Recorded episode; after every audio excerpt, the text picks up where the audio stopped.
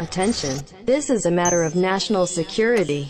After a meteorite crashed into the New Jersey Turnpike, the following digital audio transmission from the You Watch, I Listen podcast was intercepted by NASA scientists in the year twenty nineteen. The You Watch, I Listen podcast is about to start. Sit down, listen close, and try not to die. The You Watch, I Listen podcast starts now.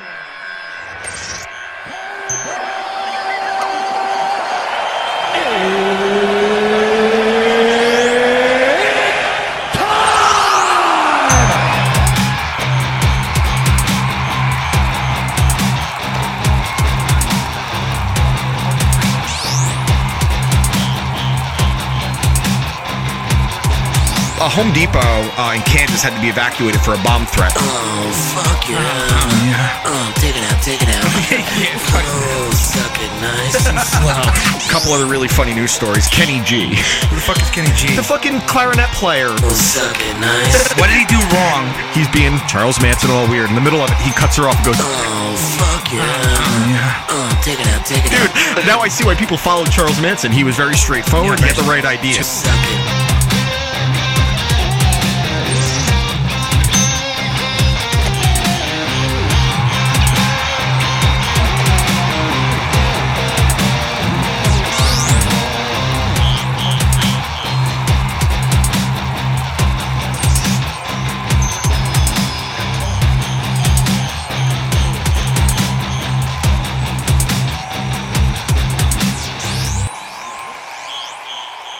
It's time for the You Watch, I Listen podcast, and always remember, don't sniff it, just do it. Hey everybody, welcome. Who's coughing? I'm sorry. Are you already dying? Yes.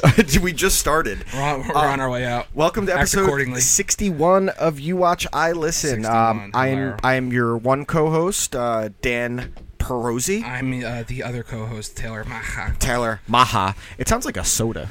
Maha Maha Blast. it sounds, sounds like a fucking beer. Yeah, I mean a beer that no one wants. They've added too much hops to it. It's, it's, it's like a worse version of Modelo. All right, and this is episode sixty-one of You Watch, I Listen. Uh, today's date while we're recording is Sunday, September July eleventh. Uh, because this thing is going to be a this thing is going to be a disaster. And, and I, I, I saw something September eleventh related this morning that actually made me go, oh, wow. Uh, you know that... Uh, That's not usually the reaction when you, you know, say uh, September eleventh. Yeah, it'd be weird if you're like, oh, I got to get the Jergens. You know, uh, you know, you know that dude uh, um, that's in the movie Stuber with Batista? Yeah, Kamaji... Well, somebody uh, posted, posted something from a, a stand-up of his, and if he really said this, um, my respect level for him as a comedian uh, is going to triple. What, what, what did he okay. say? Uh, so it was a nine eleven joke. He goes... What's my stance on nine eleven? Oh, um, anti. I mean, it was a tragedy. We lost nineteen of our best guys. Yes, that, that see, wow. that's um, that's actually that movie that came out that was like his breakthrough, The Big Sick, mm-hmm. which is he a great actually movie. It's a really good movie. Um, he his girlfriend gets sick and he meets her parents, and Ray Romano was the father. I forgot who the mother was, and uh, they're like weirded out because he's a Muslim guy, and he actually uses that line in the movie, and I was like, yes. So I like that because the, the Big Sick is actually based on his real relationship with his his wife. Yeah. Um, and the fact that he pulled his stand-up into it, and that maybe that's why he wanted Ray Romano in it, because Everybody Loved Ray- Everybody Loves Raymond was very much based on his stand-up and growing up in an Italian family in Long yeah, Island. Right. All right, so episode sixty-one, let's get these uh, ads out of the way.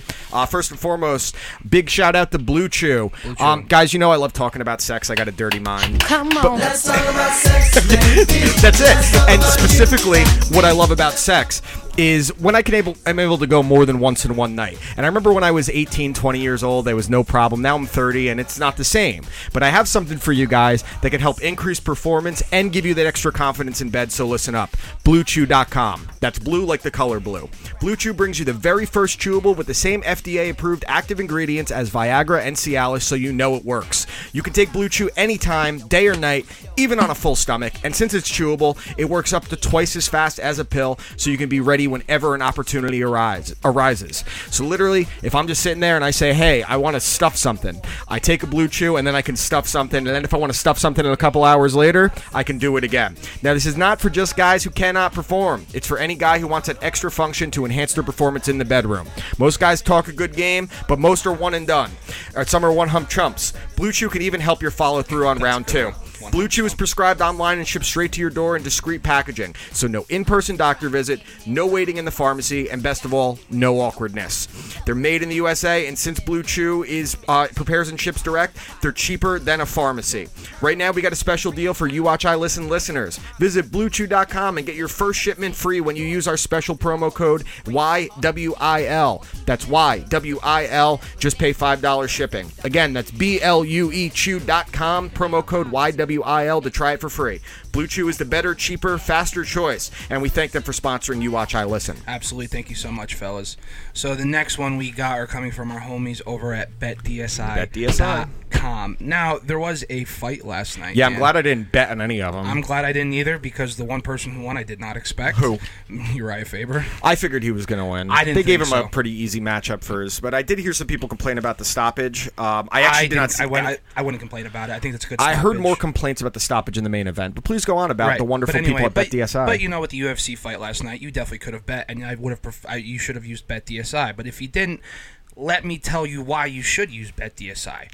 Now, they've been paying winners for over twenty years, and it's one of the top-rated sites on all betting review sites. You use your sports knowledge to make a little extra cash this week. This week, next week, the week after that, however long you want to go. And it also has a very friendly user interface and a mobile site. Um, it also has the fastest payouts in the industry. It's simple. You play, you win, and you get paid. Get paid, Bet- motherfucker. BetDSI offers betting options for, for everything from M L B, N B A, N H L, N F L, U F C, and all other major sports, politics, reality T V, esports, virtually anything. Specifically with the N F L season only eight weeks away, you definitely want to start looking at the over-unders yes, right about now. Absolutely. Try live betting on BetDSI, where you can bet on games from start to finish, every play, and every minute until the very end. New members get one hundred percent bonus match when using promo code Y W I L. That's more than double your money back, and you start winning today. I play there myself, and I recommend BetDSI if you want to add a little extra excitement to the sports that you love and any other sports that you are currently watching. You could be watching the Wimbledon final right now, uh, Nadal and uh, Roger Federer. You could live bet that right now if it's still going on. Um... At least the World Cup's over. I don't have to hear about that bullshit anymore. Oh, don't worry. We'll talk We'll talk about that. Okay, great. Once again, go to bet D S I dot com and use promo code Y W I L, stands for You Watch, I Listen, and get up to a limited time one hundred percent bonus offer, plus a twenty-five dollars free wager to test the waters. Don't miss out and go uh, make some extra cash this betting season. It's only a game until you bet at BetDSI. I got to compliment you, Taylor. You've gotten way better at the ad reads over the last few weeks. I feel like you're more comfortable. It's also probably because you remember it, most of it off the top of your head, Well, Taylor. After doing it for so much. Like, you just get used well, to words. Perfect example. Whenever we do the Lobo live read, yeah. I, we've done it so much. I like. I, I don't remember the number till you say till you say the first the area code, and then I remember the correct, number. Correct. All right. So how was your week, Taylor? Honestly, just very busy. Um, because it was exceptionally hot out this week. Yes. And then like the mix of rain and everything, because I work outside during the summer. Yeah. It poured calls. on uh Thursday. Thursday. Poured. Yeah. So I was. Just drenched. It was it was just an absolute mess this week, but I had a great weekend and I, Wonderful. Had, a, I had a late night, dude. That's good to hear. Josh, how was your week? Uh, fantastic. Uh, this is the best week I've had in a really long time. Well, that, makes, that makes Actually, that, that makes it that. no that makes it a worse week for me. I'll no, no, you had a good one. Yeah. No offense. Sorry, dude. Um, well, I'm glad, not... I, I am actually glad to hear you had a good week. Uh, my week was weird, man. So Taylor got here, I guess at like two, like an hour before we I had, started. I had no, no place better to go. He texted me and I was I was sleeping.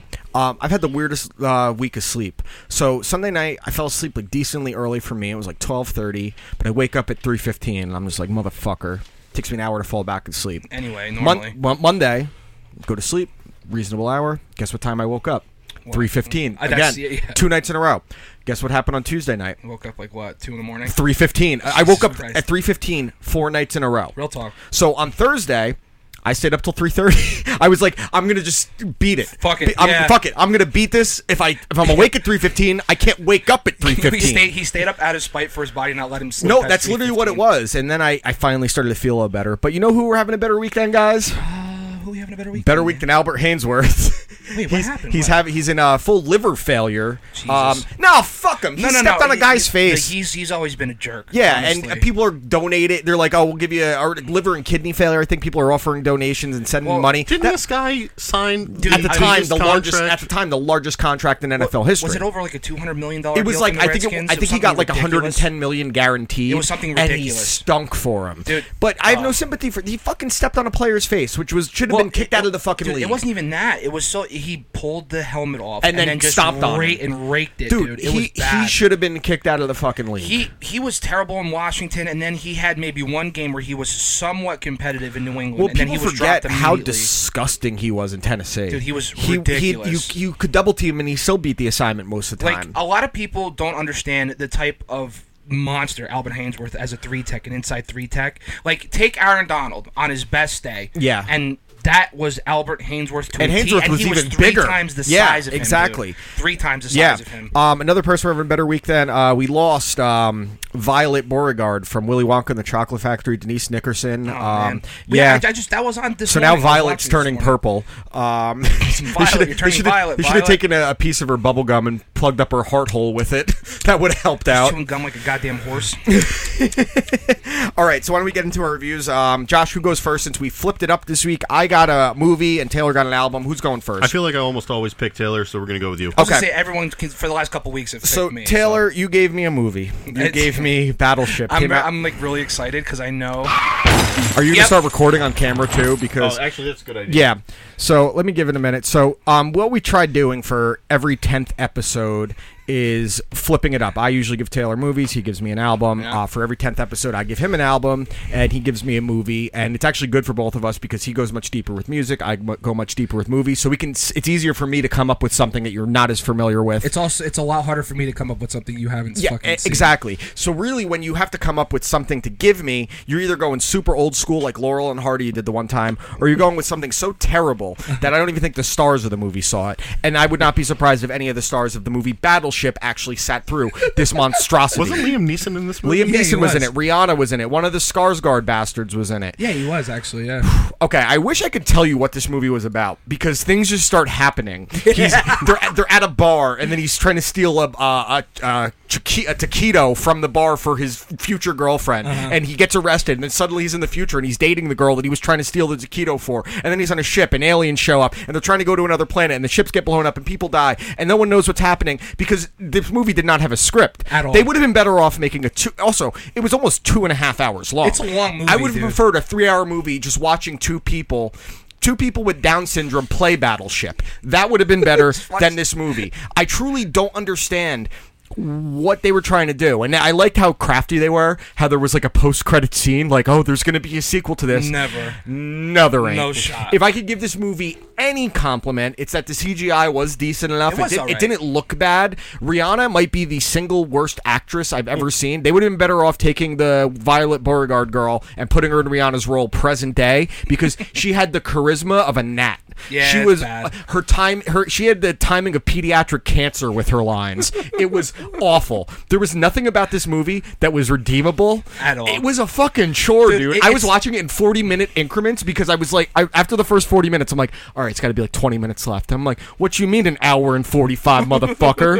And Liam Neeson is just up there with his stupid salt and pepper dyed hair, yep. delivering the same lines he's been delivering since Taken, since he's just lazy with his movies now. And point, I, I love Liam Neeson, but he's been phoning it in since Taken. Yeah. Like, every role he takes is just another role from Actually, Taken. Well, where the, the last time he was truly fantastic was Ra's al Ghul, I would think. He was really... He was good in Taken. Taken and no, um, I'm what was saying, like, The Grey. Like, the Grey the, wasn't the bad. The Grey was pretty cool. Um, yeah. But outside thing, of that, yeah, he did a Taken on a plane once. Like, it, it's... Non-stop. Bob yeah, and I went non-stop. to go see it, dude. Then there was Taken on a Train. Taken on a Train. Every The most recent one, uh, Son Taken by Heroin. That's when he did. He drives oh, a snowplow. Taken in the yeah, snowplow. Right. Whatever it was called. It's, it's, it's, uh, it's the remake of Ice I truly didn't know what they were trying to accomplish with this movie, it's, because in Battleship, it's you battling against another military. In this one, it's the U S military that's trying to go to other planets to inhab- in, uh, inhabit, and aliens show up, and they're like, hey, don't you do that. Is, uh, is Battleship a... Uh...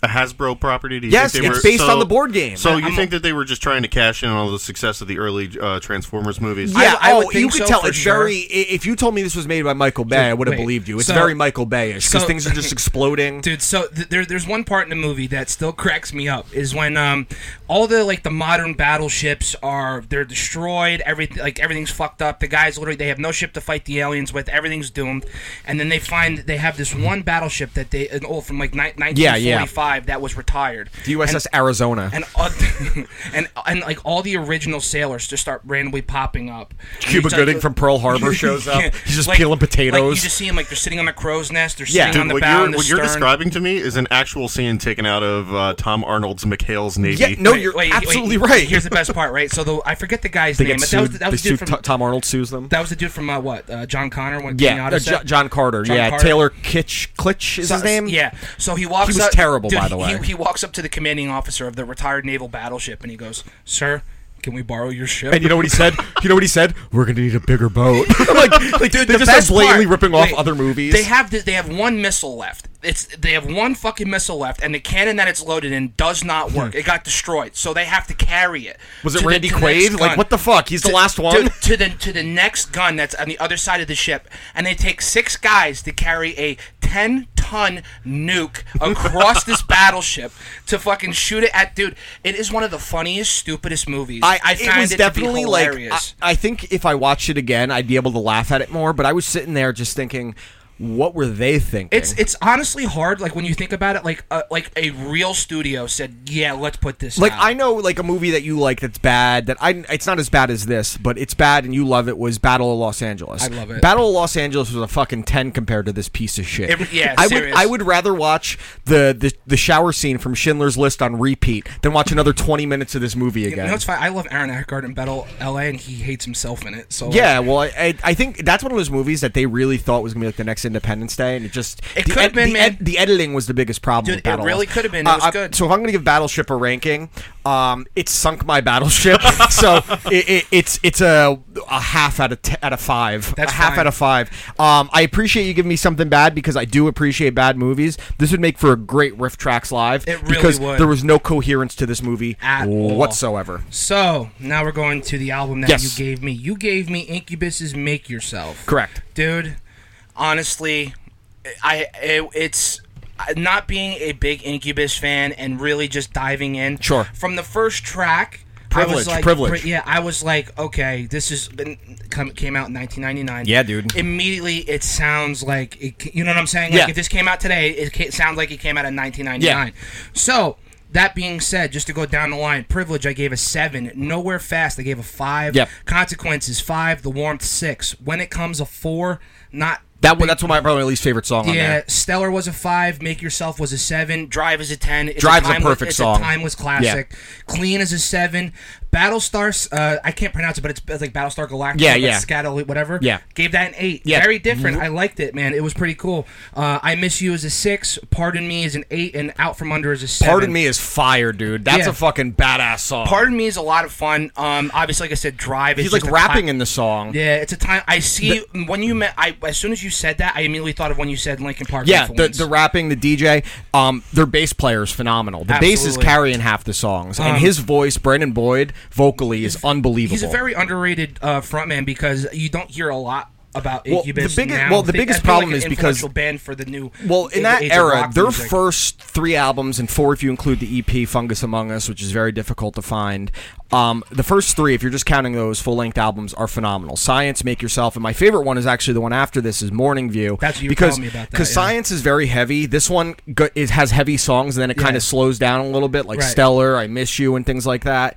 And then Make Your or Morning View is, is the one that had um, Pins and Needles on it and shit like that. Um, I Wish You Were Here. Right. It was Warning. A little, Warning. Yeah, Warning is a fucking amazing I love song. That fucking song, dude. That one is actually my favorite album. I do think Make Yourself is technically better, but Morning... Uh, Morning View to me is their most technically sound album yeah. and complete, and then it kind of goes downhill from so, there. And so, they haven't put out a good album s- s- since Morning View. Yeah, They've they had, had a couple, like a couple of good singles um, off of A yeah, Pro Left of the Murder. A couple good and singles. Then... And, um, Light Grenades had a couple good songs on it, and yeah. Amali wasn't bad. Dig was a really good song, and then it's just Oil and Water's good too. Yeah, Oil and Water, but then every album after that is unlistenable. So, so let me say this too. I, I had a very like there were a couple songs I was listening to, and I'm like I I almost felt like I was listening to the Red Hot Chili Peppers. Yeah. Oh, there's well because I think that's the bass. It, It's, he has a lot of flea well, feel because he does a lot of like pulls and uh, uh, it was a lot of that. Slides. But it was a lot of like because Anthony Kiedis is actually a, he's a good singer and like I feel like they're does unique things with his voice. Yeah, that's, that's what it felt like to me. But um, I give this album just to, just to play it safe because I'm still not a big, big sure, into Incubus, sure. but I'm I'm intrigued now. Yeah, um, I give this is definitely a six out of ten. It's, I actually it's a, think it's you'd. A good album. I think you'd like Morning View better. I actually think you'd really like Science because Science, Science is a fucking rager. It's oh, that's that's the it's metal album. It's a fucking rager, me. dude. Yeah, I would. I'll check that out. Like I said, that's something I want to go a little deeper. They're with a really easy band to listen to. Like yeah, you could just put them on. They have a couple songs that are like jam bands. Mm. Josh, do me a favor in the so, background, quick, while we're finished up. Put on um, Are You In Incubus. Yeah, so I was um I was like playing M L B The Show and shit like that, and I just had it on my headphones, and I got through the first four tracks without even realizing I got through the first four. Yeah, tracks. dude, you listen it to fun. it and you're like this. This song, like for me, this is a song like I picture a bunch of dude like friends sitting in a fucking circle and passing around a joint. That well, that, that comes after the joint. Nothing's better than a good old circle jerk once you have a little T H C in you. I mean, um, we've all been there, right? Um, like this song to me is like a jam band song. They actually have like a bit of a Sublime sound sometimes. Sublime, maybe a little three eleven. Yeah, uh, Mighty Mighty Boss Tones at times without the without the yeah. instrumentals. But this song to me is like a jam band song. Like, I just picture hanging out. Uh, circle jerk again. I, I keep saying circle. I'm like, we're just talking about jerking each other off. But I, I, I get a very Grateful Dead vibe out of there this. Is, there is that. Well, it, it, they kind of come off like a jam band in a yeah. lot of cases. But his voice, Braden Boyd, the things he can do with, like I said, hitting a third octave. It's hard. It, it's there's very few people in modern like, music that can do that. Uh, corn- Dude, when he does it at the beginning, the, the the first the intro on uh, on Warning. Yeah, that is fucking like. Yeah, you get dude. chills. Like he is so. Oh yeah, his good. voice is is powerful. Like I hear this and I'm just like, like it's a summer song. I would hang, dude. Like I could just jam to this kind of shit. I, I'm I, about I, it. I would play some beer pong to this. Yeah, dude. It's fun. It's killer, man. The, like I said, if you take those first three Incubus albums, you can make a, a greatest hits out of thirty songs between them. This is very and, Sublime. Yeah, dude. Get that dude, this song makes me not. I can't wait. I ordered uh, the Hopper shirt this weekend on Expensive Gifts. Okay, so you can cu- uh, cut the song. Let's talk Stranger Things. Um, so I finished up Stranger Things. Um, Did I, you finished up too? I yeah, yeah he yeah, finished okay. up. You guys were finished. No, before I got uh, I was. I got fucking uh, you, you, spoiled you, you by uh, by Google. Week. Yeah, because you looked up the shirt. I was looking for the shirt that Hopper wears in the season, and then the first thing comes up. I said, Hopper season three, and then it goes dead question mark. And I'm like, what the fuck? Okay, so first and foremost, let's get it out of the way. He is not dead. Nah, no shot. No. no, he's not, because that scene after the credits where the American, and then I don't know if you saw that um, the phone number for the conspiracy theorist guy from the other guys, Chris, her name's Christina, yeah. that guy. Um, Come if back you, here and fuck it, you, my wife. You can actually call. You can actually call that number, and it's a voicemail from him where he said, "Joyce, please call me back. I have some int- uh, information for you that's very important." What else could he be talking about? So it's a matter of how they're going to do it. And my guess is the next season, because the kids are getting older so fast, really quick, it's going to yeah. be like high school graduation or going off to college so. reunion. Um, it, then it's like pushing into the early nineties kind of era. But the thing I loved about this season, and I would say it's on par and maybe even slightly better than season one. It's definitely better than season two. And I liked yeah. season two. But season two had that whole weird thing with Elle going off doing her own that ended that, up being that, a nothing burger. That yeah, it that, that one episode where season what, Chicago or something? Yeah, it was a nothing burger. So this season, what I loved about it, and it was probably the most fun I had in any season. The first season might be better from a, a writing standpoint, but it was such a love letter to eighties horror and eighties action. Mm-hmm. Um, there were references to Terminator, Day of the Dead, um, uh, Back to the Future. Um, if you go a little bit further in the nineties, the whole scene in the last episode with the monster, the the mind flayer in there, that was Jurassic Park when they're hiding from the T-Rex and yep. the raptor and shit. Um, they did such a good job, and the thing Stranger Things to me does better than almost any show on T V is making every character they introduce in a new season important and giving them depth. And the way they handled uh, Steve and whatever the girl's name was, um, uh, Uma Thurman and Ethan Robin. Robin, yeah. The whole thing with her telling her that telling him that she's gay. And the way he responded to him, like, that was really good writing, because mm-hmm. it didn't need to be a focal point of the story. It was just this little antidote that fit perfectly. And the way they've written Steve since season one, where he was the piece of shit scumbag, to now probably being the most universally loved outside of uh, Hopper, mm-hmm. is incredible. Yeah. And uh, the whole season was just phenomenal. I thought I, that what they did with Billy was brilliant. Billy, yeah, Bill was there cool. was he had no, the perfect dude, redemption right at the end. There was no way with how much of a scumbag he was. I wish he got to fuck Missus Wheeler. Yeah, dude, me too. Missus Wheeler needed to get fucked. She's yeah, god damn it. Yeah. Just the way that they wrote him this season is, uh, you know, you can't really do anything with him because you know he's such a piece of shit. I yeah, mean, like you, he, well, they, you'd have to come up with some whole arc for him to be absolutely. redeemed. Absolutely, and the way they did it in just a little two-minute flashback mm-hmm. was perfect. I love, yeah, I love that whole sequence. And the part where they put him in the steam room and, and like, he like he becomes aware, like the mind flare lets him yeah. go for a second. He goes, I'm sorry, Max, he made me do it. It's like really gut-wrenching yeah, shit, Yeah, and man. then just th- that he sacrificed him at the self at the end, because I don't think it would have been worth turning him to the next Steve where he's like the big brother. Yeah. I think that was yeah. perfect and tied it off perfectly. Um, the only character that kind of annoyed me, and she was supposed to be, was uh, the, the little girl that was helping them get through the, the, the oh, airways. Uh, uh, Die Hard. That was a Die Hard reference. Her uh, going through there. Wait, Another wait, eighties reference. Uh, Lucas's sister. Lucas's sister. Yeah. She was She's suppo- hilarious. She was though, supposed. Dude. No, she definitely made me laugh a couple times. She was supposed to be annoying, so that's not a, a thing that sticks out for me. But um, it was awesome. It was a perfect season. Uh, it was emotional at the end. I didn't yeah. cry or anything, but I was. I felt emotional. Yeah, that, I felt the it. way they wrote that letter. And I need to get into this now because um, an actress that is quickly becoming among my least favorite people is Evan Rachel Wood. I don't oh, know if you guys this. saw what she said I about. Saw. I saw. So she was complaining about uh, the character of Hopper and how it's a bad representation, and now, you should never look for a man like him now, because his anger, his his short temper. Now, now, now, let me just. I want to say this too, because I was very. Upon my initial watch, I was very taken aback of how Hopper just progressed. He went just balls to the wall, basically John McClane. Sure, you know yeah. what I mean, like like where he has Dude, Jones's he finger in. in the fucking yeah. in, the, in the cigar cutter. Like he just he just took no bullshit this season, and I kind of liked it. Yeah, and also like I think you said it best was like. Everything he went through in the first two seasons, yeah. it's only so much you can handle, even as like us as human beings, until you snap at some point. Well, and it, it, listen, so the thing is, like she brought, points out his anger and his temper, and it's one of his character traits, right? Never hit a woman that we know of. Obviously, it's a fucking T V show. They're not going to go into his high school relationship where he smacked his girlfriend. Um... But she doesn't, she looks at that and not the point that he lost a daughter to cancer, ruined his marriage, he sacrificed his life. He almost died last season when he went to the underground to try and figure out what was going on. He saves these kids he doesn't even know. He adopts Elle, who would have been just sent back to a government lab and experimented on. A selfless person taking care of a, a woman whose child's missing. And you want to point out that he has a little bit of rage. Shut the fuck up. If we, if we really want to talk about this bitch, how many people are you going to kill in Westworld Season three? If you really want to play it like that. Yeah, you're not yeah. a human in Westworld. But how many people are you just murdering because yeah, you because you're a robot and you're angry about it? Shut the fuck Dude, up. In thirteen, you were thirteen years old, blowing adults. So if you really want to play that game, you also dated Marilyn Manson. So let's not please talk about moral standards here. Right. If you're Evan Rachel Wood, it's so fucking irritating that these adults have to make a serious issue out of a, a science Dude, fiction show, out of nothing really. Yeah, like you're just you're just clamoring for, for oh, it's attention. it's me, me, like, me. Like look what I said, and that's I yeah, just, and. I can't, uh, that's go- Annoying. Going back to your point about Billy, um, and this was a point for me that really made me happy, was I, I we talked about how in the first episode they go to see Day of the Dead, and be, again, that's one of my favorite horror movies ever, but the score for Day of the Dead was littered throughout the season. In the, the flashback scenes when Elle was seeing what was going on, that was the score from fucking Day of the Dead, and when uh, Steve was talking to Robin, that was the score from Day of the Dead, and for me, I'm like, holy shit. And then obviously, the big one that I can't believe I forgot, the Terminator shit was awesome. I was like, this is literally Term when he's walking through the park or the carnival and he shoots that poor guy. Uh, what was his name? Uh, Smirnoff. Smirnoff, yeah. He doesn't like strawberry. No, it was a phenomenal season. Uh, again, on par with season one, if not slightly better. Um, Close, I, I, for sure. I, I think they should take like two years off, then go back, let the kids get a little bit older.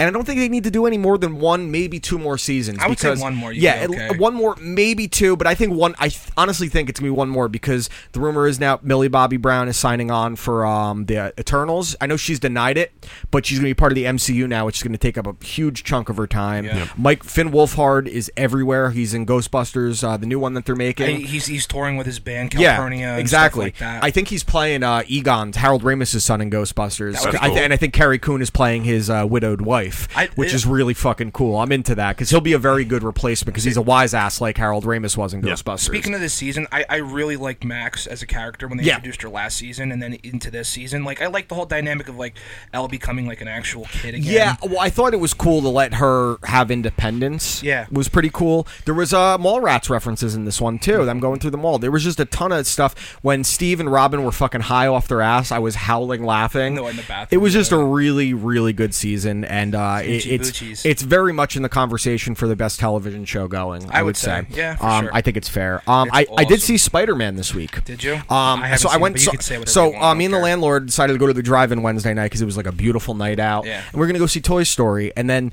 God bless the landlord, because at the, as we're pulling up to get our ticket, she's like, "Do you want to see Spider-Man?" I'm like, "Yes." It's like, I'm not against seeing Toy Story. I would have been fine with it. I like yeah. Toy Story, but I needed to see Spider-Man. Fucking awesome. It's, it, I mean, Tom Holland is the the perfect Peter Parker. Uh, Zendaya is awesome. I can't say enough good things about her between this and Euphoria. She's in the conversation for one of the best actresses and act- Dude, actors in general. I'm going. blown away by like the last couple of things I've seen her in. Her depth. Her Even depth her, is phenomenal. Her, her her very small part in the O A. Yeah, yeah. Is just... Yeah, you're absolutely right. She was in season two of the O A. Her depth is phenomenal. Um, Jake Gyllenhaal was great. Uh, Samuel Jackson, with the big reveal at the end, you see why he was playing a little bit differently as Nick Fury, and then the big reveal mid credits. Um, I don't want to spoil no, it for. I, I already know. Um, with J- J- Jonah Jameson, phenomenal. He's Alex Jones. It's, it's, and well, it's, a uh, complete, it's uh, J K. Simmons. Yeah, it's again. J K. Simmons. I'm, like, who was probably the best thing Dude, about the Sam Raimi movies yeah. consistently. He was, he's, he's one of the funniest. When like Elizabeth Dude, Banks, I, I don't think you could get top. anyone else to play those characters. Dude, that, that character. No. I, I lo- that's like Elizabeth Banks, where they kept calling him when he's in the. It's like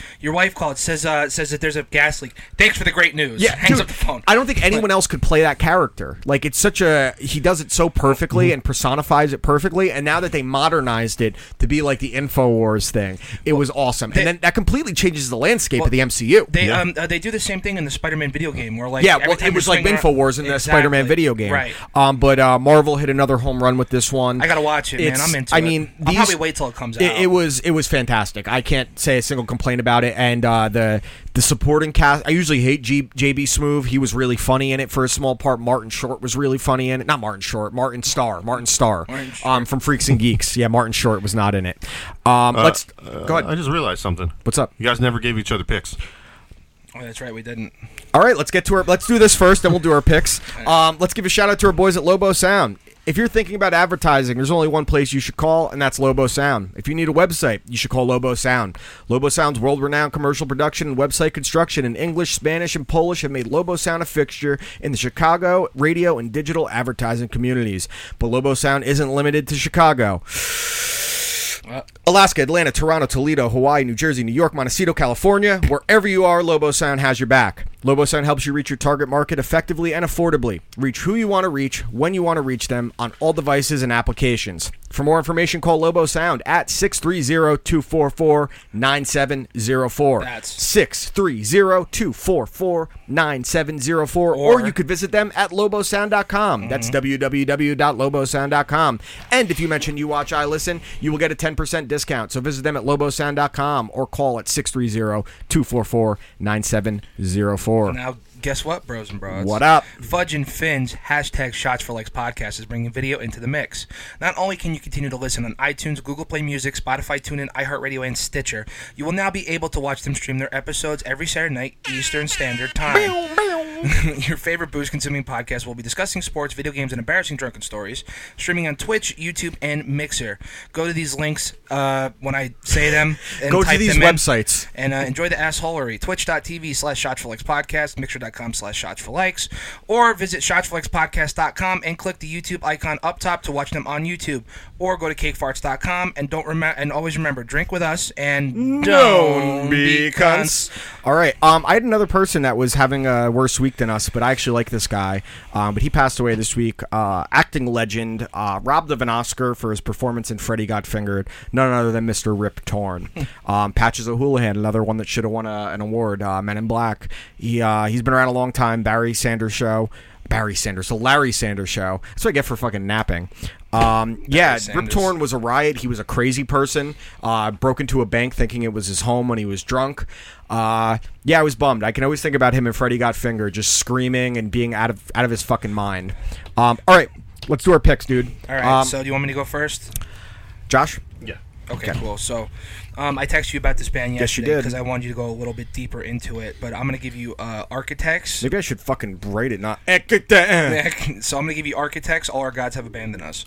All uh, Our Gods Have Abandoned Us. The last album I gave you was Holy Hell. That was the tribute to the yes. now-deceased guitar player, Tom Serrell. Um, this was the last album he was working on, um, but he was working on it as he was sick. Okay. So um, I really... That had to be it, fun. It was he wearing a funny hat? No. But um, I, I, I want you to... To take a close or listen closely to the song "Gone with the Wind" or "Gone," yeah, "Gone with the Wind" on uh, "All Our Gods Have Abandoned Us." I'll tell you, frankly, my dear, I don't, don't give, give a damn. damn. Nah, it's um, it's really, really, um, it's really weird and it's haunting knowing that what he was going through with all his treatment and his cancer treatment while he was writing this record. Sure, uh, it's the heaviest record of their entire discography, and in my opinion, it's an absolute masterpiece. Cool. Um, but it's it's haunting once you read some of these lyrics and like knowing what he was going through. I like doing through. that with certain things just because yeah. I can get a better idea well, of what it's supposed to be. Because when this album came out, no one really knew he was sick except for gotcha. like, the band, the immediate people, and his doctor, and knowing. But like I said, and then knowing what we know now and reading what he was writing, it's really haunting. Okay, I you know got I mean? yeah. That's it's, like it's it's something that's similar to that. Um, when we were me and uh, landlord were driving back last night, I was just shuffling through music and Soundgarden came on, came on, and it was a song like Suicide, and I'm like, yeah, little right. weird now. And then Jesus Christ Pose came on, and I'm like, yeah, maybe it, it has a different connotation now. Right? Yeah. It's it just it's it's it's weird knowing what you know now and knowing at the time period what was happening. Yeah. So yeah, for sure. But yeah, uh, Architects, All Our Gods Have Abandoned Us. Cool. All right. So movie I'm giving you, I actually texted you about. The, I was actually going to give you a different movie at first, and then when I woke up and I was just flipping through the channels, and this movie was on, and this is one that got critical acclaim. It did decently well on a low budget. Uh, this movie is called Contagion. Uh, it's from okay. Steven Soderbergh, who's one of the leading directors in independent film of all time. Um, it, it's an ensemble cast. I can actually claim this is the one movie with Jude Law that I really like outside of Road to Perdition. Okay. Jude Law is not the star. It is a full ensemble cast. You have Matt Damon, Bryan Cranston, Kate Winslet, uh, Marion Cotard, uh, Lawrence Fishburne. Uh, it's a who's who of people you will recognize. Right. And th- what this movie is about is about what a pandemic or epidemic would actually be like in real life. Is it like uh, the, uh, out, what that movie Outbreak? With similar, like but Penn? Way more realistic. Yeah, right. Um, he consulted with C D C officials, World Health Organization officials about what this would actually, how this would actually go down if this was happening in today's world. Right. And it's filmed in a very intimate way where it almost feels like a mock. Uh, I almost said mockumentary, a documentary, right. um, and.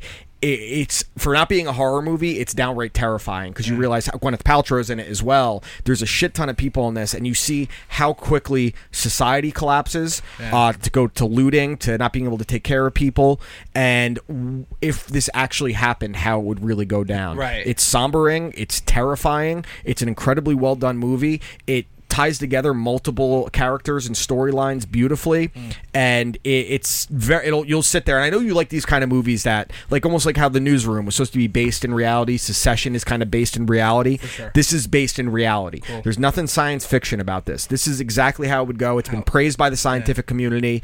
Um, they go into how the uh, virus came to be mm. and everything, so you're really getting the scientific explanations of it. Uh, it's an awesome movie. It's definitely going to leave you sitting there like, no, I hope I'm dead when this happens. Or I hope if I get it, I die quick. Yeah, right. uh, bring out your dead. Uh, so my pick for you this week is Contagion. I'm not dead. All right, so we got some stuff this week. Um, do you see this this guy that's gone viral this week? Oh, yeah, the Bagel Boss guy. All right. Videos. F- go ahead. You can play it, Josh. It is, okay. um, the video, when it first came Dude, out. It's been everywhere in the last week. Okay, so we're going to go into that. Yeah. I, I, I need to watch it again because the video is fucking hilarious. No matter what I say about this, the video is fucking hilarious. So this guy's all, what, five feet tall? Maybe. He kind of, he's built like Joe Pesci, um, but not as cool, and he's dressed like he just shopped at Kmart with his best Kmart kickers. Here we go. Go ahead, turn this on. The great, why is it okay for women to say, oh, you're five feet on dating sites? Because you are you stupid. Should be dead. You should That's be. That's okay? Yes. Yes, it is. It's, it's an observation. Women in general have said it on dating sites. You think I'm making that shit up? And no, I believe I you are. Look at his New Balance shoes. Lip. Oh, there's Reebok. There's Reebok. Shut your mouth. No, they're Fila. God or my father or my boss. Okay. That part I fucking died at when I heard it the first time. Yeah, I would want to step, step outside, dude. Outside. Huh? I'm not scared of you, pal. Enough. Dude, I don't know what I would do. Like, dude, I would just fucking drop him. Yeah. Dude, choke his ass right the fuck out. This guy with hair like me took him down. And no, so like it's just one of those things where it's like, like I, like I okay. put myself in that situation. Like You'd knock him the fuck out. It's the second he bumped into me, I would have fucking knocked him out. The second he. The oh, second this is another got, angle. The second yeah, no, no, it's the, it's part two. Oh wait, I didn't know there was. A, is he still going off after he got taken yeah. out? I didn't see this. I feel like I've been to this bagel shop, too. Boss Bagel in Long Island? This is Long Island. Well, that's what I'm saying. Like, uh, I have aunts and uncles that live out there. He didn't even get his bagel. No, no, watch. He goes back for it. I bet you he got a salt bagel. Dude. Oh, I got a he goes, dude, he goes, he goes, you know what? fuck this breakfast. And he throws it on the ground. He starts walking away and turns back around and goes, you know what? I'm going to take my breakfast. I'm going to show you. You probably, Go got, a, you probably got a garlic bagel. Oh, who wants that? He's like, now let me get a cannoli. Dude, he has such a fucking, like, the Napoleon complex. Yeah, of like, course he does. He's wearing a shirt from Big and Tall because it's covering his genitals entirely. I, okay. I, I don't necessarily understand. Like, what, okay, so my question is, what set him off? Because he said that he they couldn't. The, the I guess the women he's the women behind the counter said they couldn't hear him, and then they were giggling, and he's like, they were making jokes about me. All right, were they? So Just I don't play that this one. is but this is what's bothering me. Can I before we start this one? Yeah. Okay, so I don't know if you guys saw his YouTube channel before. So he's no. deleted it since then. I didn't even know. Because there were videos on his personal YouTube channel where he was doing similar things in like seven elevens with his friends recording me. I don't believe this guy. I believe that he says these things in private and his friends actually said to him, dude, you'll go viral like this. And I think what happened in there is that he wanted to do, cause a scene, and what I would call in wrestling terms is that he worked himself into a shoot. Yeah. He wasn't expecting to get laid out. And now he's on the fucking news. He was on W F A N. He's on yeah. all the radio stations. I was like, uh, Gio was talking it's, about him. Dude, he's a fucking divorcee who's fifty-something, who's five feet tall, who lives in his fucking van, and people are admiring this guy. Admiring I'm tired of making what? stupid people famous. Well, like admiring him for what, though? Exactly. That's my point. You're admiring a guy that's bordering on homeless. He is homeless. Pretty he's much. a fucking drifter. And he's like, yeah, want to know why he went back and got his bagel? Because that was his salary for the fucking week. Dude, it it just sounds like to me, because I know a lot of people, a lot of older a lot of older gentlemen, gentlemen. That, that, that um that are like this. They they take zero responsibility for anything. That it's every done. woman's it's fault that you're every a fucking person's fault. Listen. Listen, I, do I agree? Do, can we all agree that there are shallow women out sure, there that'll look at you and like, nah? He's shallow man. He's you know talking about I mean? he doesn't want to bang fatties. That's but, what you're gonna get, dude. But my whole point is, listen, dog. If you don't have any game, if you have the slightest bit of game, it doesn't even matter. He's a bordering on an autistic. But what I'm saying, like, come on. But what I'm saying is, like, that's just a, that's just such a stupid thing to say. Even women in general. Women Who in said general. that to you, dude, stupid? You could just tell by his personality. He's someone that is impossible to get a point across with because that's how he feels. But again, I, I really found this funny for the first few days. And then after the third day, when it's still all everyone's talking about, and they're like, oh, dude, he's great. No, he's a guy that his friends coerced him. And I don't believe oh, half no, these people I that go viral that. anymore because he's getting he's getting paid off this now. No. He's going to have a book next. He's going to have a podcast where he talks about what women say to him on dating apps. He's probably lying about his height on Tinder. one hundred percent. Going to see these women who think he's like five six. He doesn't probably say he's six foot. Oh, I'm five six. And they get there, and he's fucking five foot. He's the size of Danny DeVito without the charm. Like, Danny DeVito at least Danny looks... Funny. Danny DeVito looks like a troll, and you could find that appeal. He looks like a real troll doll. And this guy, what does he have? He lives in a fucking van down by the river. Literally. And no, it's it's one of the... Like, I just... It's just... he Like, the second he starts talking, I, I literally just, like... He, when he gets in the guy's face, and he goes, he You're got, not God, my father! Or oh, my, my boss. boss. He should have gotten knocked out within the within that instant. And he's calling himself the... Mar- this is why I think it's a troll. You're not my grandmother. You're not my grandmother's you're not grandmother. My, you're not my second cousin. You're, you're not, not my, my landlord. Twice removed. You're not my night shift supervisor. But, but there's a lot of people... You're not my exterminator. He's gonna, you're not the ice cream man that gives me the chipwich. He just starts saying things. he just, he's just listing things. You're not the gas company. You're, you're not, not Squeak. The, you're not my shoe salesman. Dude, that's what he is. He's fucking Squeak. Yeah, that's what he's he is. literally Squeak. He's Squeak. He looks like Squeak in, in basketball. Yeah, that's what I'm saying. He He's does. Squeak. I'm just so fucking tired of people going viral. And th- this is why I fully think it's a troll, because he called himself the modern day Martin Luther King. That's just stupid. That's just like, that's such a lazy line. And again, I'm not saying that those videos, you can find these videos funny, but if you think this guy is one hundred percent authentic, you're full of shit. No, and if he not. is one hundred percent authentic, people should well, ignore him because he's just an asshole. Well, that, that's the that's the problem. The internet, the internet dude, he's going to so be on fake. reality shows now. He's going to be on Big Brother, and Colucci's going to tell us about how good of a game planner he was on the show. He's going to tweet about it. Bagel Boss guy had a great game plan to not get voted off this week. No, but I've, no he I've, didn't. I've, I've been to that because I have, I have relatives on Long Island, and yeah. I've been to that one. It, dude, it's a great bagel I, spot. I heard it's great. I'm just so fucking tired of it. And yeah, he deleted his YouTube page once people discovered yeah, it. Yeah, of course, because people found out he's a fucking phony. Yeah, he phony. was in seven eleven just yelling at two random people that were there that he's getting made fun of. But it's I, just... I mean, and I take the real part into it. Like, any normal human being, especially when I say male, because that's just what happens. But the second he bumps me, it doesn't oh, matter. Oh, no, if You're you, down, dude. Dude, if, you, if you get that close to me, it's not even bump me. If you're in my my well, immediate space, I'm gonna just headbutt well, you well, most the, likely. Well, the second he like the second he puts the finger on the dude's face and he goes, "You're not my."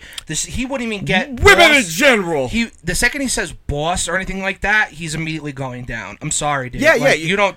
Who the fuck are you to put a finger dude, in my face? Dude, look at this fucking joke. He's built like a Sour Patch Kid. Dude, he... like, look at him. First he's sour, then he's still he's sour. A, he's a Sour Patch cunt. He's a Sour Patch douche. Oh, I fucking hate him. I I'm, I do want to try an angle to see if I can get him to call dude, in. Dude, look at him. He's shaped like a Hershey Kiss. Look, uh, look, uh, how, look, how, look how small he is. Yeah, he, re, he really is. He's look built, fat, look how fat he's he is built at the like, bottom. He's built like a soft-serve ice cream cone. I, I, I want to see if we can get him on the show. Dude, it's dipped in And douche. I think what we should do, if we can get him to call in... is we do a legacy interview where you're me okay. and I'm you. I'll do it. And you just have to try saying things like me and I have to try being like you. O and A used to do this back in the day. It, they actually did the Ric Flair once. But instead of them switching roles, Sam came in and played Opie.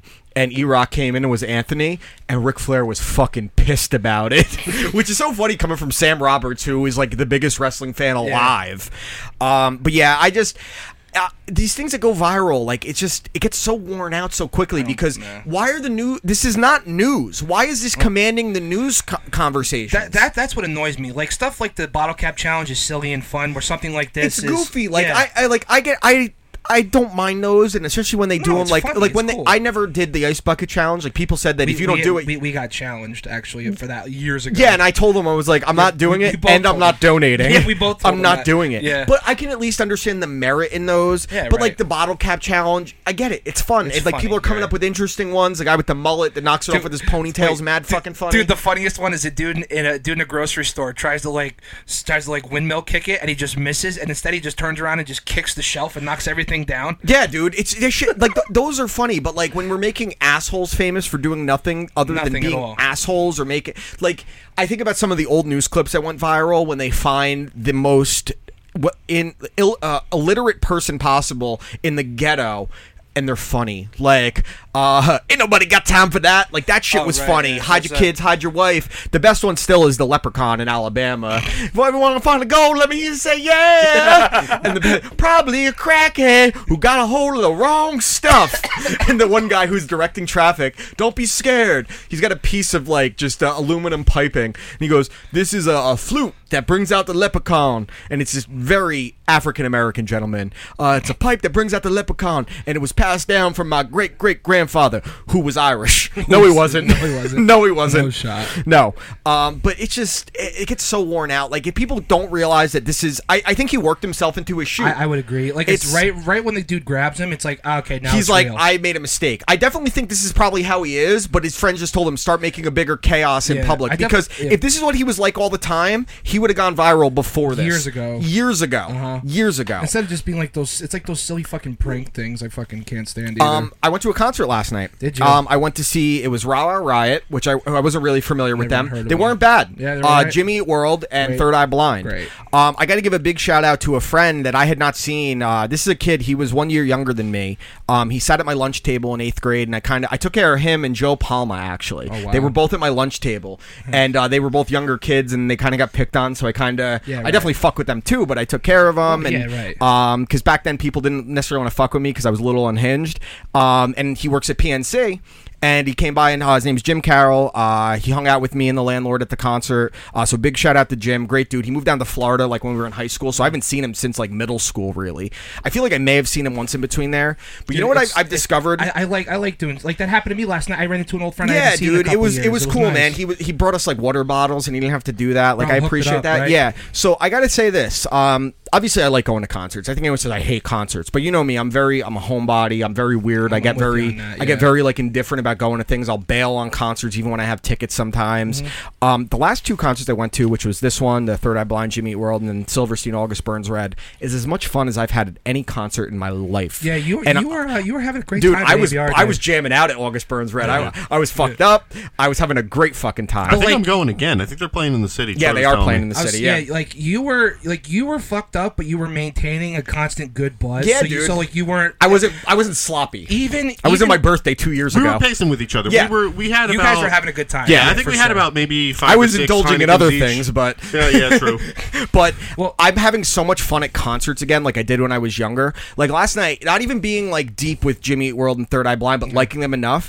It was they both sounded fucking great. Mm-hmm. They played almost everything I knew. I knew almost every fucking song. Well, especially with with, with shows like that, you know, there's gonna play a lot of hits. Dude, like, yeah, they're just going yeah. on tour for the fun of it. You know what yeah, I mean? Yeah, dude. Like, and the crowd, it was such a because it, it was a crowd that was like in our age group. They're yeah. just there to have fun well, and they, just they, hang they, out. Grew up listening to these and bands. We got killer seats, man. Like we were not we're, the we, we were not in the one. Were you in the amphitheater with, uh, with seating? Actually? Yeah, we were in seating. Yeah. So where we were, you remember where we sat at Slipknot at P N C, like the first level of seating, like the tenth row. Yeah, we were we really were, close. So I was the second level of seating. Still I didn't know nice. this, but I bought the handicap accessible seating, which means there was no one behind us. That's awesome. So we had that whole area you could walk through right behind us. They brought out a folding chair for the landlord because it's supposed to be a spot for a wheelchair. Yeah, right. I paid forty-two dollars each for them, and the, awesome. the face value is one hundred ten dollars, and the secondary market on them was one hundred sixty dollars. Wow. So it was a fucking great show, and a, again, a big shout out to Jim Carroll. I'm going back to P N C in a couple uh, next month for Slipknot. I'm bummed. Super, I super. Dude, I know. I'm, I'm pissed. You're coming, man. Josh, right? Yes. Uh, we, I want to, dude. I like. I wanted. I want to tell Tyler like. No. It's the thirty-first. August thirty-first. It's a Saturday. It's, all right. It's, yeah. a, Friday, it's a Friday or a Saturday night. I think right. it might be a Friday night. Yeah, th- um, but uh, that's a really good lineup as well. Uh, so I'm super pumped for that. I'm just really having a lot of fun at concerts again. Dude, it's it's been a great summer as far as shows yeah, for me. Yeah, a lot of good shows. You know, like for, us going to go see Killswitch was yeah, a great dude. Time, I'm sure that was a great fucking show. You, yeah, oh, no, no, Coheed, I, I didn't know Coheed. Coheed, yeah. Coheed, yeah. I saw Killswitch with uh, with Troy. Yeah, Did you well, hear about... We, we were going to go see Killswitch in two weeks, but I'm going... to... Yeah, Taylor's going to another concert. No, you could say it. I don't care. Go ahead. Taylor... is electing to go see... Not he's not electing to go to see. I understand the reason he's why he's choosing going. To. Well, Taylor I mean, is going to see John Mayer. Um, I won't shit on that. John Mayer, I, I don't love his pop stuff, but on his albums, the non-radio songs aren't bad. The guy's like, a good musician. He's I gotta a give him that. He's a great guitarist. He's a great guitarist. And I love it. I love the John Mayer Trio. John, he's an amazing musician. John, John Mayer's albums, up until Battle Studies, in my opinion, are absolutely flawless. Continuum and Room for Square specifically. The only, the only single ones. by him that I think is a legitimately great song was Daughters. And they didn't even want to put that one yeah. on the radio. That's Daughters a great fucking great song. song. And honestly, that like, that song, Gravity, Take It For That's What You Will, is such a great blues no, riff. No, I, I can't shit on John Mayer. I, the fact that he's actually a musician... musician mm-hmm. and the fact that guitarists I respect well, like the guitarist Eric I res- the guitarist I respect the most when it comes to evaluating other guitarists is Eric Clapton, because he might not be my favorite guitarist, but he is the cleanest guitarist I've ever heard in my life. And he said the three best guitarists he's ever worked with were John Mayer, mm-hmm. Jack White, and George Harrison, who doesn't get enough credit as a guitarist. Well, yeah, and for real. May- I agree with like, that and, and, John, and John Mayer's the John Mayer Trio is a legitimately Dude, great band. John Mayer's live album, Chase This Light, or no, no, no, that's, that's Jimmy Eat World. No, it's, uh, uh, you gave me that album a couple weeks no, ago. No, uh, uh, Where the Light Is, mm-hmm. I believe it is. That live album is absolutely with that with honestly with the most famous cover of Free Falling ever at this yeah, point. Yeah. Honestly, no, I can't shit on that. That'll probably be a really fun but, show. See, we're gonna like, get on Chappelle's show with solid too. Oh, oh yeah, see, he's like he's like best friends with Dave Chappelle. Play the fight riff, John. Play. I also I also like that he's kind of an asshole. I appreciate that. Dude, like uh, I like when people when I, are hey, he's phony. Banged some of the hottest chicks he in the world too. Jennifer uh, Aniston, K- Jennifer Aniston, Katy Perry. Uh, what good Katy Perry? Not now. But She's Taylor, Swift, like, Taylor Swift. Taylor Swift. Uh, Guy's been out there. Good yeah, for him. Good for him. Dude, and apparently he loves putting it where the duty comes from. Dude, it's funny. Like, it's funny too because he was one of those guys. Like it's always the thing in high school. Like he was the nerd. He was the, the weird outcast guy. Yeah, yeah. He's like. He's like he's like the he's like yeah. The woman, well, that was um, the the Lady Gaga. Yeah, Lady um, Gaga. She talks about how she was treated at uh, school, and specifically by the Kardashians, how they talked to her, yeah. and everyone at, like her teachers telling her she would never amount to anything. Anything yeah. that that went really well, well for them, didn't well, it? She had one of the most like she had one of the best years as far as oh, entertainment dude, she, wise. She, like, dude, she, she is Academy a true Award, a Grammy. She is a true a triple threat, just like Justin Timberlake. Yeah. we wanted to, oh, we wanted we wanted to remove all of Colucci's draft picks from our fantasy team. For that, speak, speaking, you tried to and you couldn't. Speaking of Justin Timberlake, I, you I locked yourself the, out of the league. Yeah. I watched The Social Network this morning. Okay, great. None better to do. That has and one like, of the best scores to dude, a movie ever. And Justin Timberlake is so douchey. Like that's the only time I could say as an actor he was actually pretty good because I hated his character. Yeah, well, you're kind of supposed to, man. You know, well, because he was the fucking piece of well, shit. We're supposed to be getting a call from uh, hip hop extraordinaire, uh, controversial rap figure Zuby soon. Yeah, just um, to say the least. Yeah, so I'm interested to talk with him specifically well, about um, why he's in the news. I've actually been really intrigued by his social media over the last few months since yeah. he kind of blew up, because I agree with his hardline stance on things, that um, this this thought bubble that he feel that he feels people think he has to be in. And it especially happens in the African American community, where if you're, you're you're not black enough or you're not voting Democrat and shit like that, what happened to freedom of th- thought, freedom of choice? It's and everyone has to fall into a bubble. Wait, did you did you see when he uh, he identified as a woman? And well, I that's exactly, that's why he started getting controversial, because he said he, he identified as a woman and he broke the deadlift. He he was doing a, a deadlift. He's like, right now I'm identifying as a woman, attempting to break the deadlift record held by a woman, and he did it. He's like, I got it. Dude, he it's, did it. After, he he picks it up, puts it down, walks dude, away. Dude, I have the bench press record for a toaster oven. Yeah. I was choosing to identify as a toaster oven at that point. Isn't it sad that like saying this is considered controversial because you're not not you're knocking people that choose to identify? You can I I truly don't care what you want to identify as. I, I don't give, a, give shit. a shit. I care if people are treating you poorly, but you should also not be treating people poorly because they don't conform to what you believe is a lifestyle. Yeah, for sure. As long as you're not hurt, I don't give a fuck, man. Do you. Be happy, man. Um, speaking of concerts, did you hear about Lil Wayne this week? Well, I was literally about to bring that Go up. Go for I had it. Two please, things about please bring concerts. It up. So... The, While was, we wait for our call, which was, I wouldn't be surprised if it doesn't happen because we just have terrible scheduling issues. It just happens, but yeah. Um, so it was reported earlier this week that Lil Wayne has quit the Blink one eighty-two tour. He did a show in Virginia. Uh-huh. It was in Virginia, and after fifteen minutes of his set, he walked off saying that it's this crowd, this crowd isn't my swag. Not my swag. So words out of his mouth. So uh, later during the week, we found out he's not actually quitting the tour. It's just, I guess, it was just a bad crowd. And to be fair, you know, like listen, a lot of people want to shit on Lil Wayne now, but you got to understand this guy carried hip hop for well, a good I was, five years. I was having a conversation about with the landlord about this last night, and this is what I could say. So a Blink one eighty-two crowd would absolutely be willing to sit through a Lil Wayne set, and they'll probably enjoy some of it when they know, hear the songs they know.